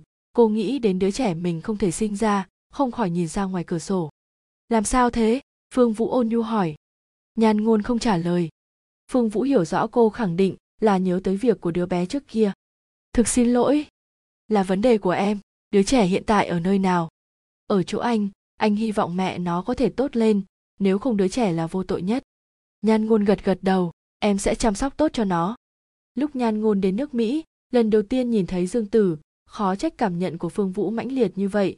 Dương tử chính là bộ dáng phương vũ khi còn nhỏ. Nhan ngôn chậm rãi đi đến chỗ dương tử. Hi, chị là nhan ngôn. Đôi mắt dương tử vô thần gắt gao nhìn chằm chằm nhan ngôn, sợ hãi cô đi đến lần nữa. Nhan ngôn ngồi ở chỗ cách một mét dừng lại. Ngồi dưới đất, cầm lấy đồ chơi của cậu chơi đùa cái này chơi như thế nào? Cô là một người hơn 20 tuổi không có khả năng sẽ chơi đồ chơi của đứa trẻ. Cô chính là cố ý để dương tử dạy cho cô cách chơi chính xác. Dương tử nhìn bộ dáng tay chân vụng về, đứng lên đi đến bên người cô ngồi xuống, hai người cùng nhau nghiên cứu. Đây là sau khi cha xảy ra chuyện, dương tử lần đầu tiên nguyện ý mở miệng nói chuyện. Phương vũ vui mừng đứng ở cạnh cửa, chụp lại một màn này. Bản thân anh ấy là muốn đưa cho mẹ của đứa trẻ ở bệnh viện xem, cho bà ấy một ít động lực sống sót nhìn bức ảnh này, anh ấy không tự giác mà mở ra vòng bạn bè, ấn gửi đi. Cố diệu chi sau khi nhan ngôn đi trong lòng luôn trống trơn, anh an ủi chính mình là ở với cô thời gian quá dài, cho nên hình thành sự ỉ lại. Nhưng sự ỉ lại này còn nghiêm trọng hơn anh tưởng nhiều.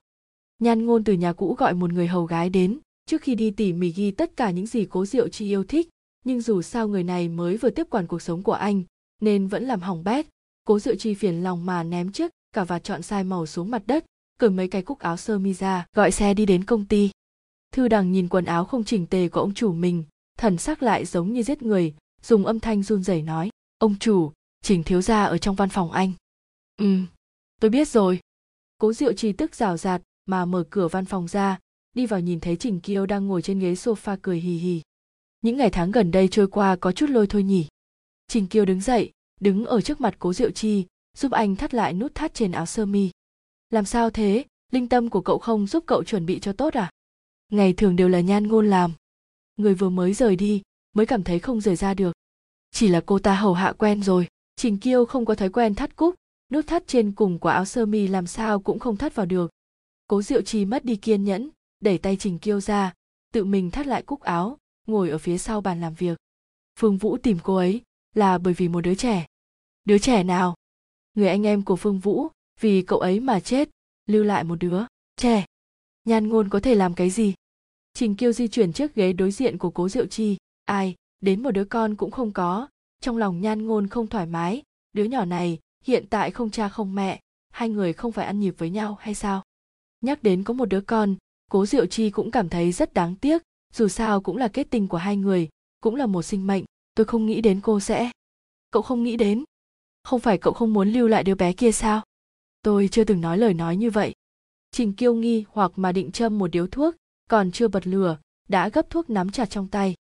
Khẳng định lại là tên nhóc kia. Cái gì? Trình kiêu nhìn cố diệu chi, không hề tiếp tục nói tiếp. Không có gì. Thôi. Cậu hôm nay cuối cùng là đến làm gì? Nói chuyện hợp tác. Nhà họ cố nhất định cần phải hợp tác. Trình kiêu từ vừa mới làm đã đi đến sofa cầm một cái túi hồ sơ đặt trước mặt anh.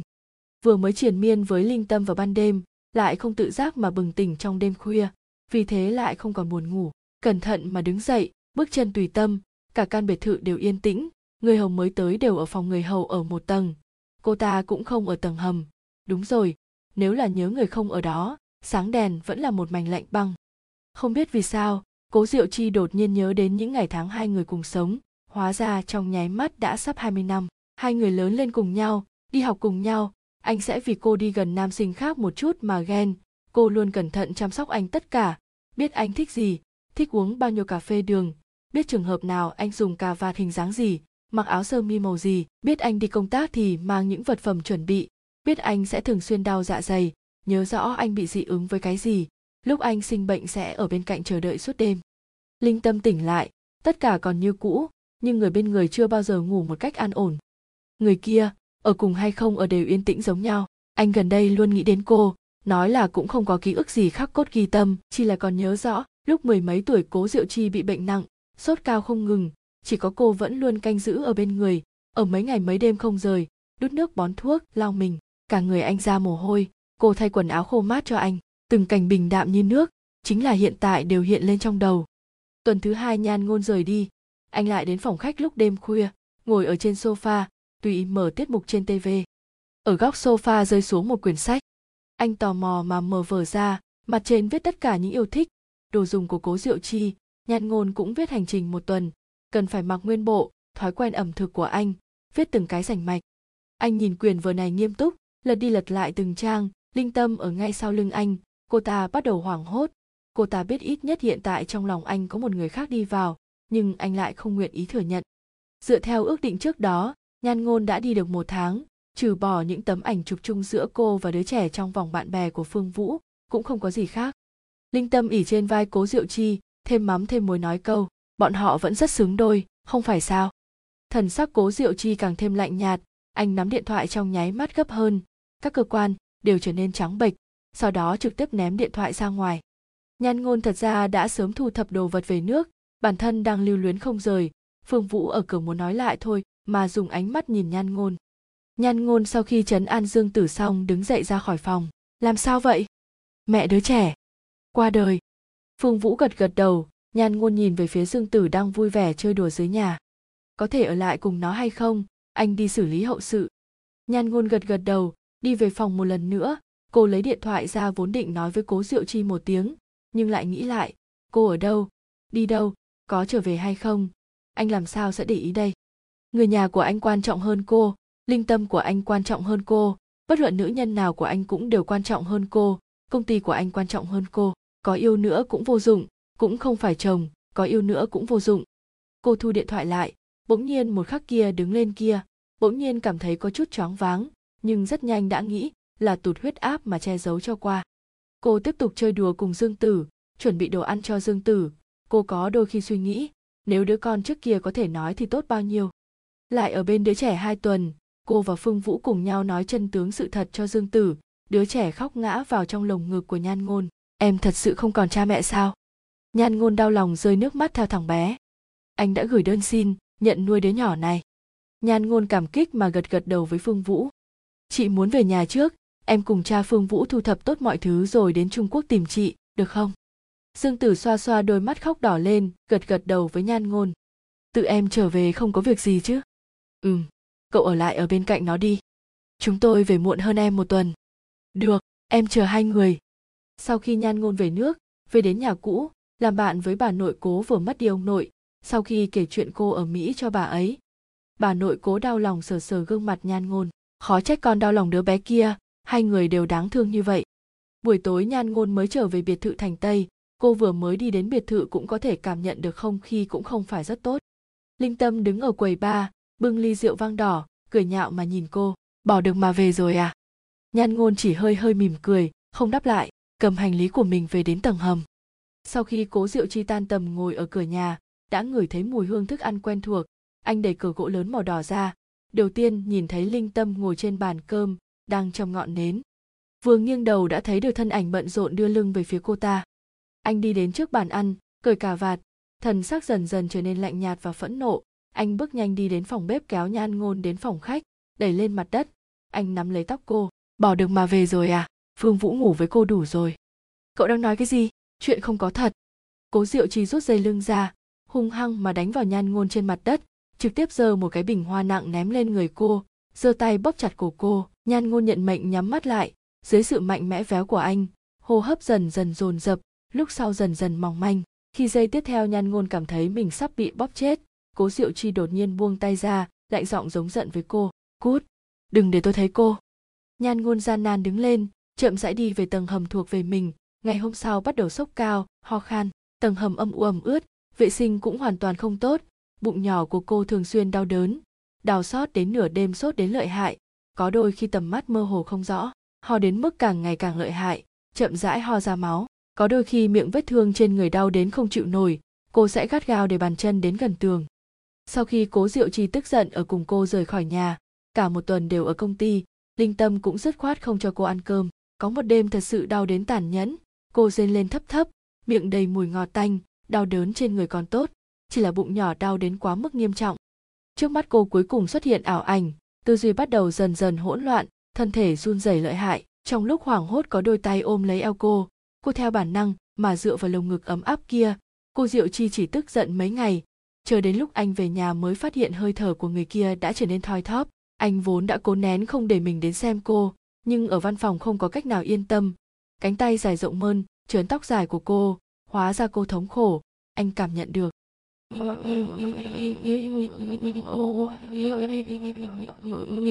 Chương 7, cố diệu trì bế cô lên chạy về phía bệnh viện.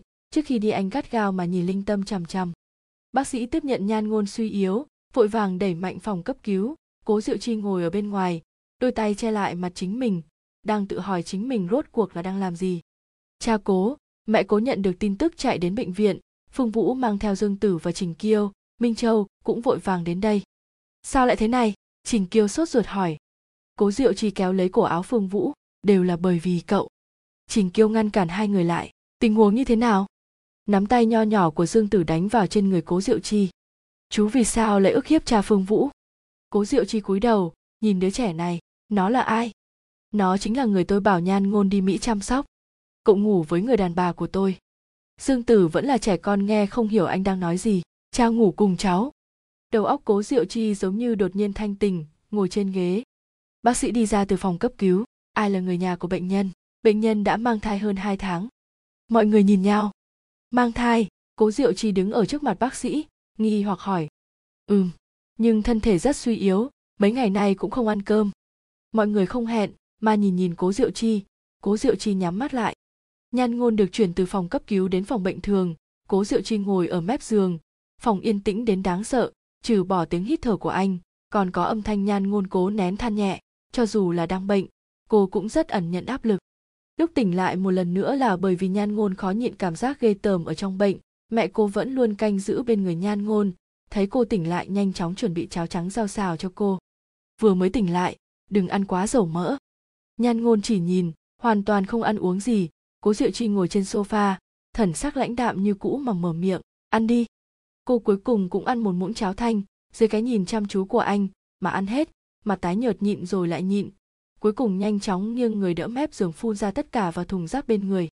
Dạ đay vốn không có bao nhiêu đồ vật, vì thế nên hộc ra dịch dạ dày màu vàng cố diệu chi nhìn cô càng ngày càng gầy yếu cũng sẽ ngồi ở mép giường giữ chặt bả vai cô cưỡng bách cô ăn thứ này.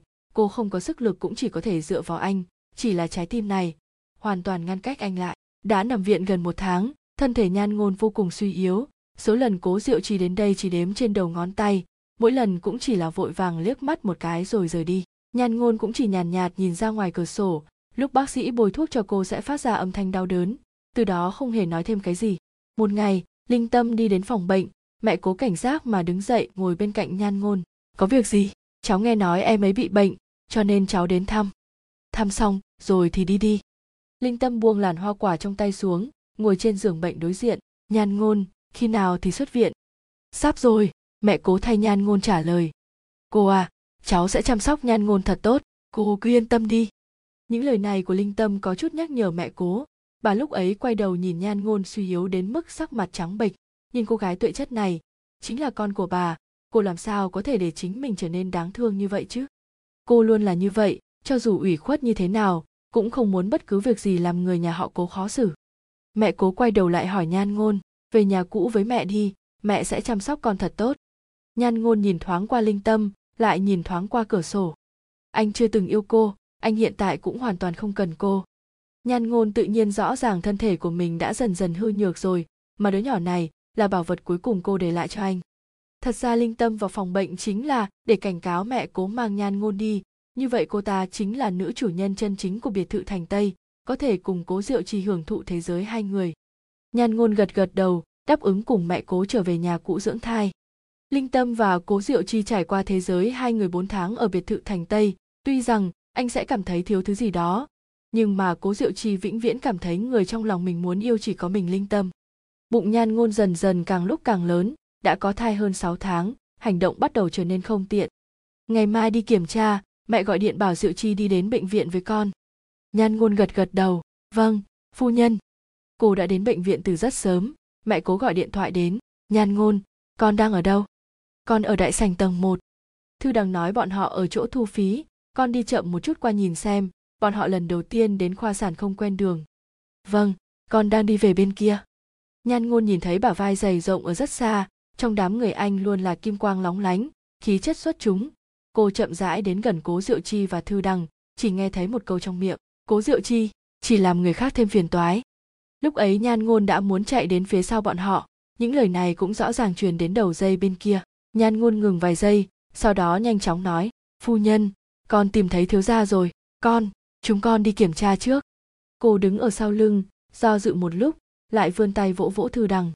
Chị dâu, chị ở đây à? Ánh mắt lạnh nhạt của cố diệu chi từ trên cao nhìn thân thể suy yếu nhan ngôn thoáng qua. Người quá nhiều, đi nhanh đi. Anh chờ ở phía trước, nhan ngôn một đường chạy chậm đi theo anh.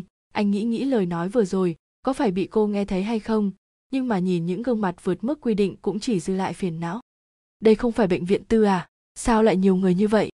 Thư đằng gật gật đầu với cố diệu chi, còn không đợi một tiếng, anh bắt đầu vô cùng không kiên nhẫn. Công ty tôi có việc, tôi đi trước. Nhan ngôn hơi hơi gật gật đầu, để thư đằng lại cho cô nhé. Không cần, hai người cứ làm việc, hai người mau đi đi. Nhan ngôn tiếp tục ngồi chờ để khám thai, nghe tim thai, nhìn siêu âm bốn chiều, tất cả đều khỏe mạnh, cô cũng không có việc gì phiền lòng, thuận lợi nuôi dưỡng đứa trẻ lớn lên, cũng khá tốt. Trên đường mọi người về nhà, đi ngang qua một cửa hàng đồ dùng trẻ con cẩn thận chọn lựa quà tặng cho đứa con còn chưa biết giới tính. Sau đó, chậm rãi đi về nhà. Chị ở đâu? Thư đằng gọi điện thoại đến. Tôi sắp về đến nhà rồi. Chị chờ một chút ngoài cửa. Tổng giám đốc anh ấy, sắp về đến nhà. Ồ, được. Tôi ở cửa trang viên. Cô hiểu ý tứ của diệu chi, đặt đồ vật của con ở một bên, ngồi dưới đất, chờ xe diệu chi mở ra. Alo, linh tâm, làm sao thế? Không thoải mái. Thư đằng, đi đến bệnh viện trước. Tổng giám đốc chị dâu nói. Bảo cô ta chờ một lát. Thư đằng quay đầu đi đến bệnh viện. Người ở bệnh viện vẫn nhiều như buổi sáng. Nhưng lần này cố diệu chi vô cùng kiên nhẫn ôm linh tâm vào trong lồng ngực, đợi kết quả xét nghiệm máu. Thư đằng nhìn thấy trong lòng vô cùng hụt hẫng, nhanh chóng gọi điện thoại cho nhan ngôn chờ ở cửa, nói rõ tình huống. Vậy mọi người bận đi, tôi đứng ở cửa, chờ một lát là tốt rồi. Được thôi, chị chú ý an toàn. Trong lòng nhan ngôn hiểu rõ, chỉ là nhìn điện thoại nhợt nhạt cười. Hóa ra có một thứ tình yêu, không ngừng gặp lại, càng lắng động ở thời gian xa xăm sau đó mới triển lộ nó khắc cốt minh diễm, giống như anh yêu linh tâm, giống như trình kiêu yêu minh châu, giống như cô yêu anh. Chính là chú định người khác đều có kết quả, cô không có. Tình yêu thời niên thiếu, yêu đến oanh oanh liệt liệt, nghĩ nhất định có tương lai mà khi tất cả mọi thứ lệch khỏi quỹ đạo, sự trả giá của đối phương không có ý nghĩa. Càng nhớ nhiều, đối phương cũng sẽ không cảm kích, không có người sẽ vẫn luôn đứng chờ người tại chỗ chờ một người chưa thực sự trưởng thành, cũng không có người nguyện ý vẫn luôn ném đá xuống vực sâu, tình yêu không có hồi âm chú định sẽ chết non. Cô vẫn chờ ở cửa biệt thự, lần này chờ từ một giờ chưa đến 8 giờ tối. Cô cũng không ăn cơm, lại sợ rời đi bỏ lỡ xe bọn họ, lại không dám về nhà trước, nên vẫn luôn ngồi ở ven đường, nhìn xe đi qua đi lại. Linh tâm chỉ là đau tim rất nhỏ, sau khi chờ linh tâm bình yên về đến biệt thự cố diệu chi mới nhớ đến nhan ngôn còn chờ ở ven đường, lúc này đã hơn 7 tiếng đi xe chạy về nhà cũ. Anh cho rằng nhan ngôn nhất định đã sớm về nhà, còn đang suy nghĩ giải thích như thế nào với các lão nhân trong nhà, lúc đi ngang qua cửa.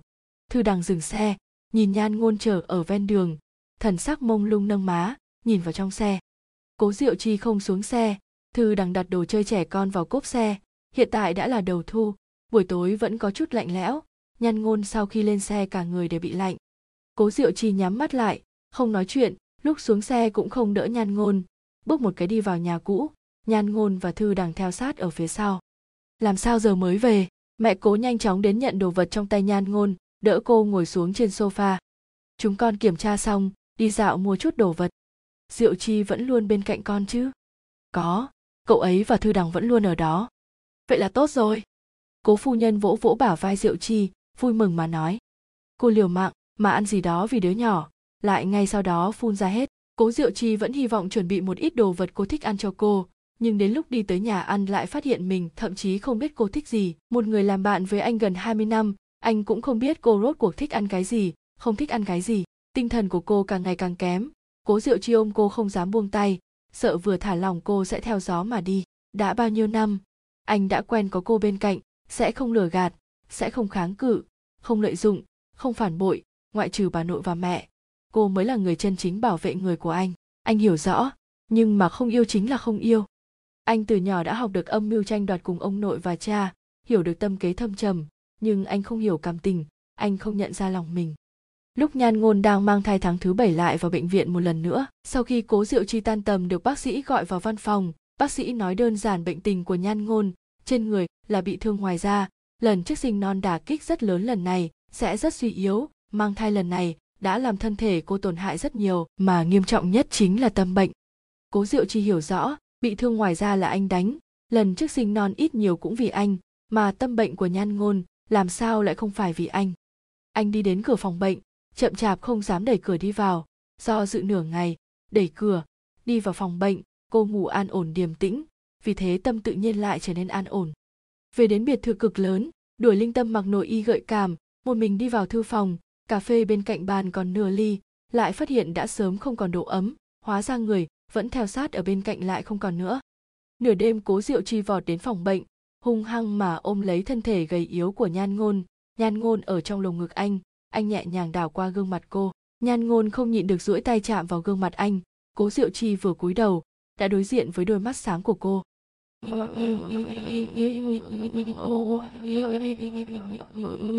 Chương 8, dần dần thân thể nhan ngôn cũng sắp đến lúc lâm bồn cố diệu chi dưới sự yêu cầu mãnh liệt của mẹ cố bất đắc dĩ, dọn văn phòng đến phòng bệnh. Mỗi ngày giống như vừa làm việc, vừa chăm sóc cho nhan ngôn. Công ty rất bận, cậu không cần ở bên em. Không sao, dưỡng thân thể cho tốt, sinh con rất tốn sức lực. Vâng chờ em sinh con xong, lại nghỉ ngơi một thời gian, tôi sẽ mang em đi du lịch. Cố thị bận rộn như vậy, cậu không cần ở bên em. Không cần lo lắng cái khác dưỡng thân thể cho tốt là được. Vâng được. Lúc cố diệu chi rửa sạch hộp cơm trở lại, nhan ngôn đứng ở bên cạnh cửa sổ, nhẹ nhàng mà ôm người vào trong lồng ngực.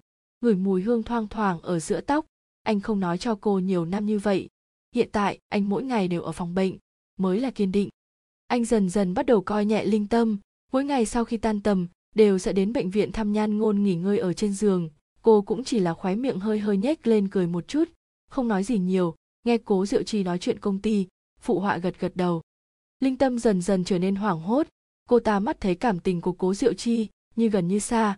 Cô ta bắt đầu sốt ruột hoảng hốt, thậm chí vô cớ gây rối. Chính là cô ta chỉ cần xác định tâm ý của cố diệu chi vẫn còn ở trên người cô ta là được. Một ngày, linh tâm đang ở trong nhà, bỗng nhiên đau lòng không thôi. Cố diệu chi sốt ruột không biết làm sao, lập tức bế linh tâm chạy đến bệnh viện nhưng khoa tim mạch do nhà họ cố đầu tư lại không thể tra ra linh tâm rốt cuộc có vấn đề gì. Bác sĩ nhìn ánh mắt giết người của cố diệu chi vô cùng phiền muốn. Vậy thì chúng tôi phải làm sao mới tốt? Diệu chi, em có phải sẽ chết hay không? Sẽ không. Anh ở đây mà. Vì sao lại đau như vậy? Cố diệu chi sốt ruột nhìn về phía bác sĩ. Mọi người cũng không biết làm sao. Viện trưởng nhìn tình huống như vậy cũng chỉ có thể đề nghị, hay là mang tiểu thư linh tâm ra nước ngoài nhìn xem. Con người của cố diệu chi sáng lên sắp đến lúc nhan ngôn sinh, nếu bây giờ rời đi. Diệu chi, đứa nhỏ này lập tức sẽ sinh ra, cậu không thể đi bây giờ, phương vũ và trình kiêu đều đang khuyên can anh. Nhan ngôn vô tình biết được tình huống của linh tâm từ miệng minh châu, lúc cố diệu chi đến thăm cô cô nắm lấy mu bàn tay anh, đi đi. Cố diệu chi biết từ nhỏ nhan ngôn là một người hiểu chuyện, chờ, tôi trở lại. Nhan ngôn gật gật đầu, ôm anh thật sâu. Anh đi ra cửa phòng, khi ra đến cửa nhìn lại bóng dáng cô độc trong phòng bệnh mênh mông. Cô vẫn luôn là một người chống đỡ được chuyện cha mẹ ly thế, chống đỡ được anh đánh chửi, chống đỡ được áp lực và ánh mắt từ bên ngoài. Hiện tại vẫn là một người chống đỡ sự khó khăn khi sinh. Cố diệu chi búng khói trong tay trần trừ một chút. Đứa nhỏ này từ một khắc biết đến thế giới kia. Anh không hề để ý nửa phần, ngoại trừ một lần khám thai không ở bên cô. Cũng chưa mua cho con một bộ quần áo nào, nhưng lại nghĩ đến linh tâm, đã từng ở lúc anh cần làm bạn với anh cuối cùng vẫn quyết định mang linh tâm ra nước ngoài chữa chạy, ném nhan ngôn sắp sinh cho nhà họ cố. Mẹ cố cẩn thận giúp nhan ngôn chuẩn bị đồ sinh, cho dù tất cả đều biết thân thể của cô đã vô cùng suy yếu, thương tổn vài lần liên tiếp, cô đều vì con mà căng xuống. Mẹ cố vừa thu thập đồ vật, vừa chảy nước mắt, khóc lóc chạy ra khỏi phòng bệnh. Con lập tức trở về cho mẹ. Mẹ cố dùng âm thanh gào giống nói với người ở đầu dây bên kia. Thân thể linh tâm vừa mới khỏe một chút. Nhan ngôn mới là vợ của con mang thai con của con, sao con nhẫn tâm như vậy? Vậy các người làm sao lại nhẫn tâm để con với linh tâm? Không chờ cố diệu chi nói xong, âm thanh mẹ cố khóc thút thít chui vào tay cố diệu chi. Là tao quỳ xuống xin nó gả cho mày. Mẹ đã nói cái gì? Con yêu linh tâm như vậy, mẹ nhất định phải chia rẽ chúng con ư. Bạn bè người nhà của mày đều vì lưu thể diện cho mày mà không nói, hôm nay tao sẽ nói cho mày. Cả người nghe câu chuyện của người đầu dây, bên kia cuồn cuộn không ngừng ánh mắt trở nên lạnh nhạt, gắt gao mà nhìn thẳng linh tâm chơi đùa ở phía trước. Anh cúp điện thoại, lại lần lượt gọi cho phương vũ và trình kiêu xác nhận việc năm đó. Hóa ra linh tâm đã bên cạnh người đàn ông khác yêu nhau rất lâu ở mỹ, thậm chí vì sự nghiệp của người đàn ông kia mà không tiếc bán đi tin tức của cố thị. Kết quả sau khi mang thai lại bị anh ta vứt bỏ, linh tâm mất cả người lẫn của mới nghĩ mọi cách để gặp anh đến mỹ làm việc. Cốt truyện máu chó như vậy vậy mà tôi cũng sẽ bị lừa. À cảm tình trước nay đều là vậy làm người mở đi đôi mắt, mở tâm trí. Phương vũ hút một điếu thuốc ở đầu điện thoại bên kia. Chúng ta đều giống nhau, hai người không nói rõ việc, nhưng đều hiểu rõ lẫn nhau. Anh còn đứng ở cửa sổ, nhưng tâm hoàn toàn không thả lòng như trước đó. Mắt thấy linh tâm chơi đùa với cả nam lẫn nữ, thỉnh thoảng còn một người đàn ông nào đó, kể vai sát cánh, cố diệu trì lạnh mặt hừ một tiếng. Người con gái kia còn đang dùng sinh mệnh sinh con cho tôi. Linh tâm vui vẻ chạy về biệt thự, đứng ở cửa biệt thự cô ta cẩn thận nhìn nhìn biệt thự hoa lệ này, cửa lớn gỗ màu đỏ hoa lệ trang nghiêm, đây là cố diệu Chi dùng tên cô ta để mua. Trong ánh mắt xa hoa lãng phí, dục vọng hiện lên không thể nghi ngờ, cố diệu chi bưng một chén rượu đứng ở dưới tầng, nhìn xuống từ trên cao nhất cử nhất động của linh tâm. Thích căn nhà này không? Linh tâm bị âm thanh của anh làm hoảng sợ, ngó trái ngó phải tìm nơi phát ra âm thanh, đột nhiên vừa ngẩng đầu, cố diệu chi dưới sự chiếu rọi của ánh nắng, chiếu vào đôi mắt của linh tâm cô ta không nhìn thấy biểu tình của anh lúc này khủng bố bao nhiêu. Đi lên đi. Linh tâm vui vẻ đẩy cửa phòng nặng nề ra, một đường chạy chậm lên tầng, chạy vào trong lồng ngực của cố diệu chi. Nhưng anh không có đường lui mà ôm lấy linh tâm, đôi tay rũ ở hai bên, hô hấp yên tĩnh, toàn bộ căn phòng trầm mặc đáng sợ. Chỉ nói một câu, anh đã biết. Linh tâm vừa bắt đầu còn không rõ, biết cái gì cơ? Lý nghiêu. Sau khi cúp điện thoại, anh để bạn ở mỹ của mình điều tra người đàn ông sau lưng linh tâm còn có bệnh viện cô ta sinh non. Thân thể linh tâm đều đã cứng đờ, buông lòng thân thể cố diệu chi ra. Lúc ấy em hồ đồ, em cũng là sau đó mới phát hiện, người em luôn yêu là anh. Cố diệu chi cười lạnh, bóp chặt hàm dưới của linh tâm. Người con gái kia, sinh con cho tôi suýt nữa là chết, cô lại lừa tôi đến mỹ. Em không có, em làm sao phải làm vậy? Có phải cô muốn tôi công bố video của cô và lý nghiêu lên mạng, cô mới bằng lòng thừa nhận. Diệu chi, em, cô yêu tôi hay yêu quyền lợi của thiếu nãi nãi nhà họ cố. Chính cô rõ ràng, cố diệu chi hơi dùng lực đẩy cô ta ngã trên mặt đất, linh tâm cười khổ ném đồ vật trong biệt thự, bắt đầu gào giống. Cố diệu chi vốn chính là người lạnh nhạt, anh chỉ đan sen đôi bàn tay vào nhau, ngửa ra trên ghế to rộng, nhìn hành vi người đàn bà đanh đá của linh tâm. Sau khi linh tâm phát tiết một phen, bỗng nhiên bình tĩnh lại, ý thức được chính mình hiện tại khó nhìn đến bao nhiêu, khóe miệng cười khổ một tiếng, nói một câu, tôi rất hối hận, diệu chi hối hận cái gì? Anh luôn nói yêu đôi mắt của tôi, bởi vì khi tôi còn nhỏ bầu bạn với anh khi anh cần. Thật ra, lúc ấy lòng tôi đặt trên người trình kiêu, căn bản không có tâm tình phản ứng lại quái thú bị bệnh tự kỷ như anh. Ánh mắt linh tâm bắt đầu trở nên ngoan độc. Còn nữa, lúc cô ta mang thai lần đầu, nên để cô ta và đứa trẻ chết hoàn toàn. Cô nói cái gì? Dù sao, tôi nhìn đơn kiểm tra, thân thể nhan ngôn sói mòn nghiêm trọng. Đứa nhỏ này được sinh ra, cô ta cũng sắp chết, là anh chính anh hại chết cô ta. Cút đi, tôi hiện tại không có thời gian xử lý cô. Khi mọi thứ bị vạch trần, cố diệu trì vứt bỏ sự ái mộ thời ấu thơ. Hóa ra, tình yêu say đắm thân thiết nhất trong đời từ lúc ban đầu anh tự nhận. Thật ra căn bản không thẳng nổi làm bạn từng phút từng giây. Cố diệu chi không màng tất cả tông cửa sông ra, một mình linh, tâm lấy điện thoại ra, ấn gửi đi, sau đó đặt vé máy bay về trung quốc, động tác của cố diệu chi còn nhanh hơn linh tâm, nhưng cố thị truyền tin đến lâm thị cố ý chèn ép giá cả của cố thị, thậm chí giao động nhà họ phương cùng nhà họ trình, ba người thương lượng bay đến úc châu hội họp, mời một lão cổ đông rời núi, trên đường đến sân bay, cố diệu chi nắm chặt điện thoại, chờ tôi trở về, tôi nhất định sẽ bồi thường cho em thật tốt, chúng ta bắt đầu một lần nữa. Nhưng con đường từng đi qua, đã bị phong trần bao trùm, dù cho còn yêu, làm sao còn dám yêu cầu xa vời. Đời này, từ lúc cố diệu chi lần lượt không tín nhiệm, lần lượt thương tổn hai người đã sớm chặt đứt tất cả các khả năng. Linh tâm về đến trung quốc, mai phục ở gần bệnh viện của nhan ngôn. Cô ta đang đợi đến khắc mẹ cố và đồng minh châu không ở đó, mới quyết định ra tay. Cô ta không có được, thì nhất định phải hủy diệt. Dù sao việc cô ta làm sai đã đủ nhiều. Nếu không hủy được cố diệu chi, vậy đành phải làm cho hai người bọn họ cả đời cũng không thể ở bên nhau. Thân thể nhan ngôn đã bắt đầu cồng kềnh. Minh châu, vì để cô sinh hạ thuận lợi dựa theo lời bác sĩ nói mỗi ngày đều đi bộ ở hành lang linh tâm dùng danh nghĩa trợ lý của trình kiêu, nói dối đến tặng đồ cho nhan ngôn. Lừa minh châu xuống tầng. Linh tâm tránh ở cửa an toàn, nhìn nhan ngôn tự mình ngồi ở chèn ghế dài ở hành lang, một mình minh châu đi xuống bằng thang máy. Người đàn bà ngu ngốc. Cô ta chậm rãi tiếp cận sau lưng nhan ngôn. Nhan ngôn cảnh giác quay đầu lại, một chiếc dao nhỏ sắc bén chống lại cổ cô. Đi theo tôi. Linh tâm kéo nhan ngôn đi thang máy chuyên vận chuyển hàng hóa ở phía sau, chậm rãi đi lên trên. Bởi vì thời gian không đúng thang máy chuyên vận chuyển hàng hóa cũng không có người. Mặt nhan ngôn không còn chút máu, bởi vì khẩn trương quá mức mà đã bắt đầu xuất huyết. Cầu xin cô, cứu cứu con tôi.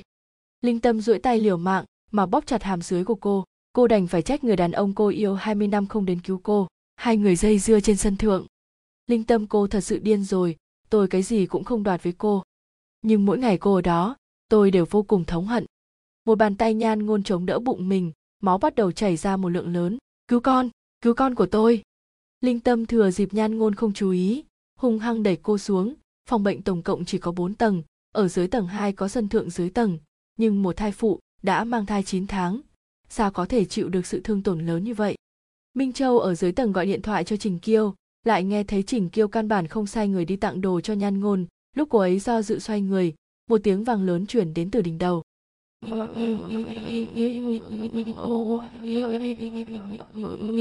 chương 9, mắt phải của Minh Châu vẫn luôn nhảy lên, cô chạy đến phòng bệnh tách ra với nhan ngôn, lại không tìm thấy người.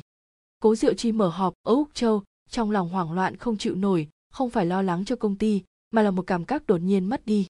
Minh Châu nhìn ra ngoài cửa sổ trên hành lang, phát hiện nhan ngôn ngã, xuống từ sân thượng tầng 2, cô ấy khóc lóc chạy đến bên người nhan ngôn, nhìn người trước mắt đổ máu phần đầu, dưới thân cũng đổ máu, cả người tê liệt ngã xuống mặt đất. Lúc ba người ở Úc Châu nhận được tin tức, bác sĩ đang tiến hành cấp cứu, nhưng không có cách xoay chuyển tình thế, chỉ có thể miễn cưỡng mổ bụng lấy đứa trẻ ra, tất cả còn lại chỉ xem ý trời. Minh Châu khóc lóc gọi điện thoại cho Cố Diệu Chi, Cố Diệu Chi do dự không quyết, tôi muốn nhan ngôn, tôi chỉ cần cô ấy. Mẹ cố đoạt lấy điện thoại, con lý trí một chút, nhan ngôn không kịp chờ con đưa ra quyết định, đúng vậy, thể năng của cô trôi đi từng khắc, hơi thở dần dần suy nhược, cảnh báo bắt đầu vang lên. Ở trên máy bay, Cố Diệu Chi vẫn luôn mặc niệm, đừng rời khỏi tôi, đừng rời khỏi tôi, nhất định phải sống sót, xin hãy sống sót. Máy bay còn chưa chạm đất, bác sĩ khoa phụ sản đi ra từ phòng phẫu thuật, nói với mẹ cố một câu, chúc mừng, là một bé trai. Sau đó bác sĩ khoa cấp cứu có biểu tình trầm trọng chậm rãi đi ra theo, xin hãy nén bi thương. Mẹ cố sau khi trải qua đại hỷ và đại bi, cả người té xỉu trên người Minh Châu. Ba người xuống máy bay, chạy vội đến bệnh viện, đi vào phòng bệnh. Giường bệnh trắng tinh, nằm trên giường là mẹ cố. Minh Châu canh giữ ở bên cạnh giường em bé, yên lặng rơi nước mắt. Minh Châu nhìn biểu tình hoảng loạn của ba người, cô đi đến trước mặt cố Diệu Chi, lắc lắc đầu. Thực xin lỗi, Minh Châu khóc ngã vào trong lồng ngực của Trình Kiêu. Toàn bộ phòng bệnh, yên tĩnh quá mức. Anh căn bản không rảnh nhìn con của mình, mơ màng hồ đồ hỏi y tá về phương hướng nhà xác, cả người như cái xác không hồn đi vào, thi thể nhan ngôn được kéo ra từ tỷ đông.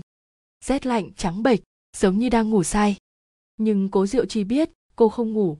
Đầu ngón tay anh ngừng ở chỗ cách mái tóc đen của cô nửa tấc, nhìn máu trên khóe miệng cô đã ngưng tụ thành màu tím. Anh nhanh chóng đi ra khỏi nhà xác. Anh đi quá nhanh, người đi ngang qua không nhìn thấy rõ vẻ mặt của anh. Chỉ thấy bóng dáng của anh, cô tịch một mình. Phương vũ thay anh xử lý linh tâm, để cô ta đơn giản chết đi đã không thể đền bù vết thương trong lòng cố diệu chi nhưng anh cũng không dò hỏi quá nhiều, tất cả đều trở nên không có ý nghĩa.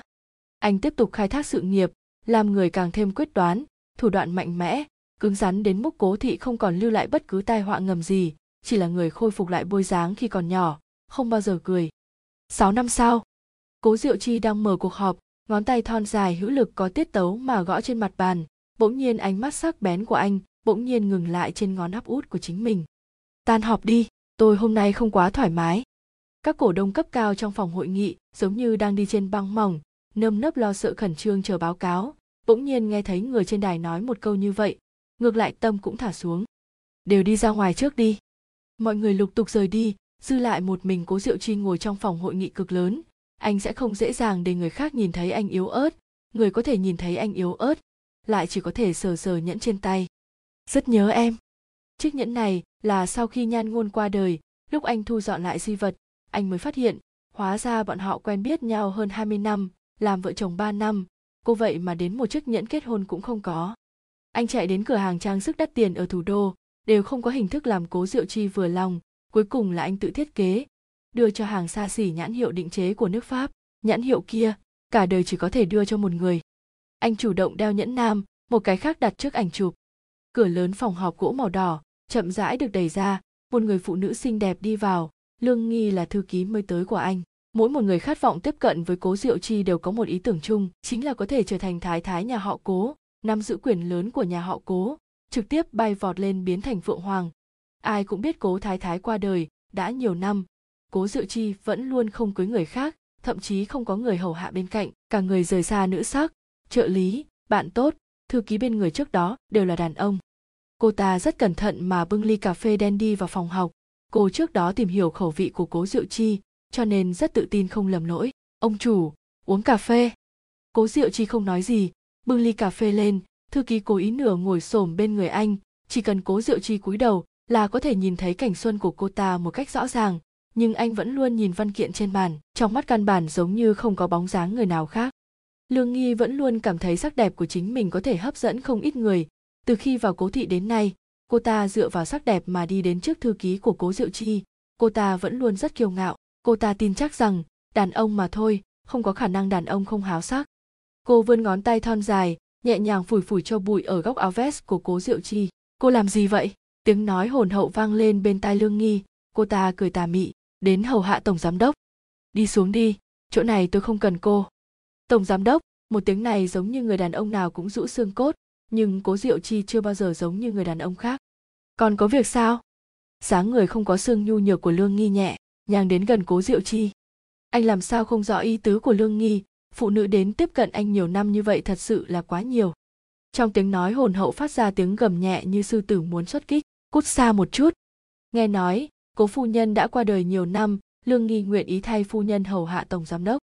Cố diệu chi căn bản không để cô ta vào mắt mặc cho cô ta thi triển mị công như thế nào, đến mí mắt cũng không nâng lên. Tổng giám đốc, cửa phòng họp bỗng nhiên bị mở ra. Thực xin lỗi, thư đằng biết mình quấy rầy hai người trong phòng, tự giác muốn đi ra khỏi văn phòng, nhưng còn chưa đi ra ngoài, đã bị cố diệu chi ngăn lại. Chờ một chút. Sau đó, cúi đầu nhìn về phía lương nghi. Người có thể thay thế phu nhân của tôi, vĩnh viễn cũng sẽ không xuất hiện. Dẫn cô ta đi, bên cạnh tôi không cần thư ký. Lương nghi nằm liệt ngồi dưới đất, cười lạnh một tiếng anh hiện tại ở đây, giả vờ là người si tình gì? Ai không biết trước đây anh? Được rồi, thư đằng lập tức ngăn lời nói của lương nghi. Hai người nhìn về ánh mắt như muốn giết người của cố diệu chi. Tôi mang cô ta đi trước. Chủ tịch gọi điện thoại. Bảo anh về nhà sớm một chút. Bọn họ đều ở biệt thự thành tây chúc mừng tiểu thiếu gia sắp đi học. Cố diệu chi không nói chuyện nữa, chỉ dựa vào ghế sau lưng, vuốt nhẫn ở ngón áp út của mình. Tôi nhất định sẽ không phạm lại sai lầm. Em tin tưởng tôi một lần cuối cùng chờ đến khi anh lái xe đến nhà họ cố, vừa vào cửa đã nhìn thấy bà nội cố, cha cố, mẹ cố, còn có tiểu thiên sứ đáng yêu, đã ngồi chờ từ sớm. Tên của con trai anh và nhan ngôn có tên là cố an trạch.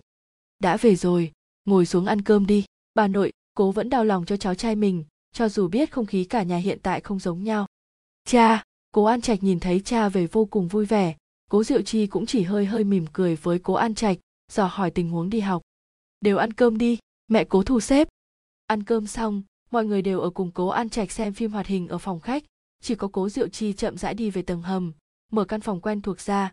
Cấu tạo của nửa tầng hầm, cửa sổ chỉ có một cái hẹp hẹp, một chiếc giường đơn, một cái bàn, một cái vali hành lý, cũng không còn gì khác. Trên bàn đã có rất nhiều bụi đất, trên mặt có một bức ảnh chụp nghiêng sườn mặt của một cô gái. Mỗi ngày anh đều trả lau vô số lần. Đó là bức ảnh duy nhất của cố phu nhân, một bức ảnh đen trắng đến mức không có chính diện trước ảnh có đặt một hộp nhẫn, kim cương trên mặt nhẫn ước chừng có 6 ca ra nhưng chủ nhân của nó chưa từng đeo lên lần nào.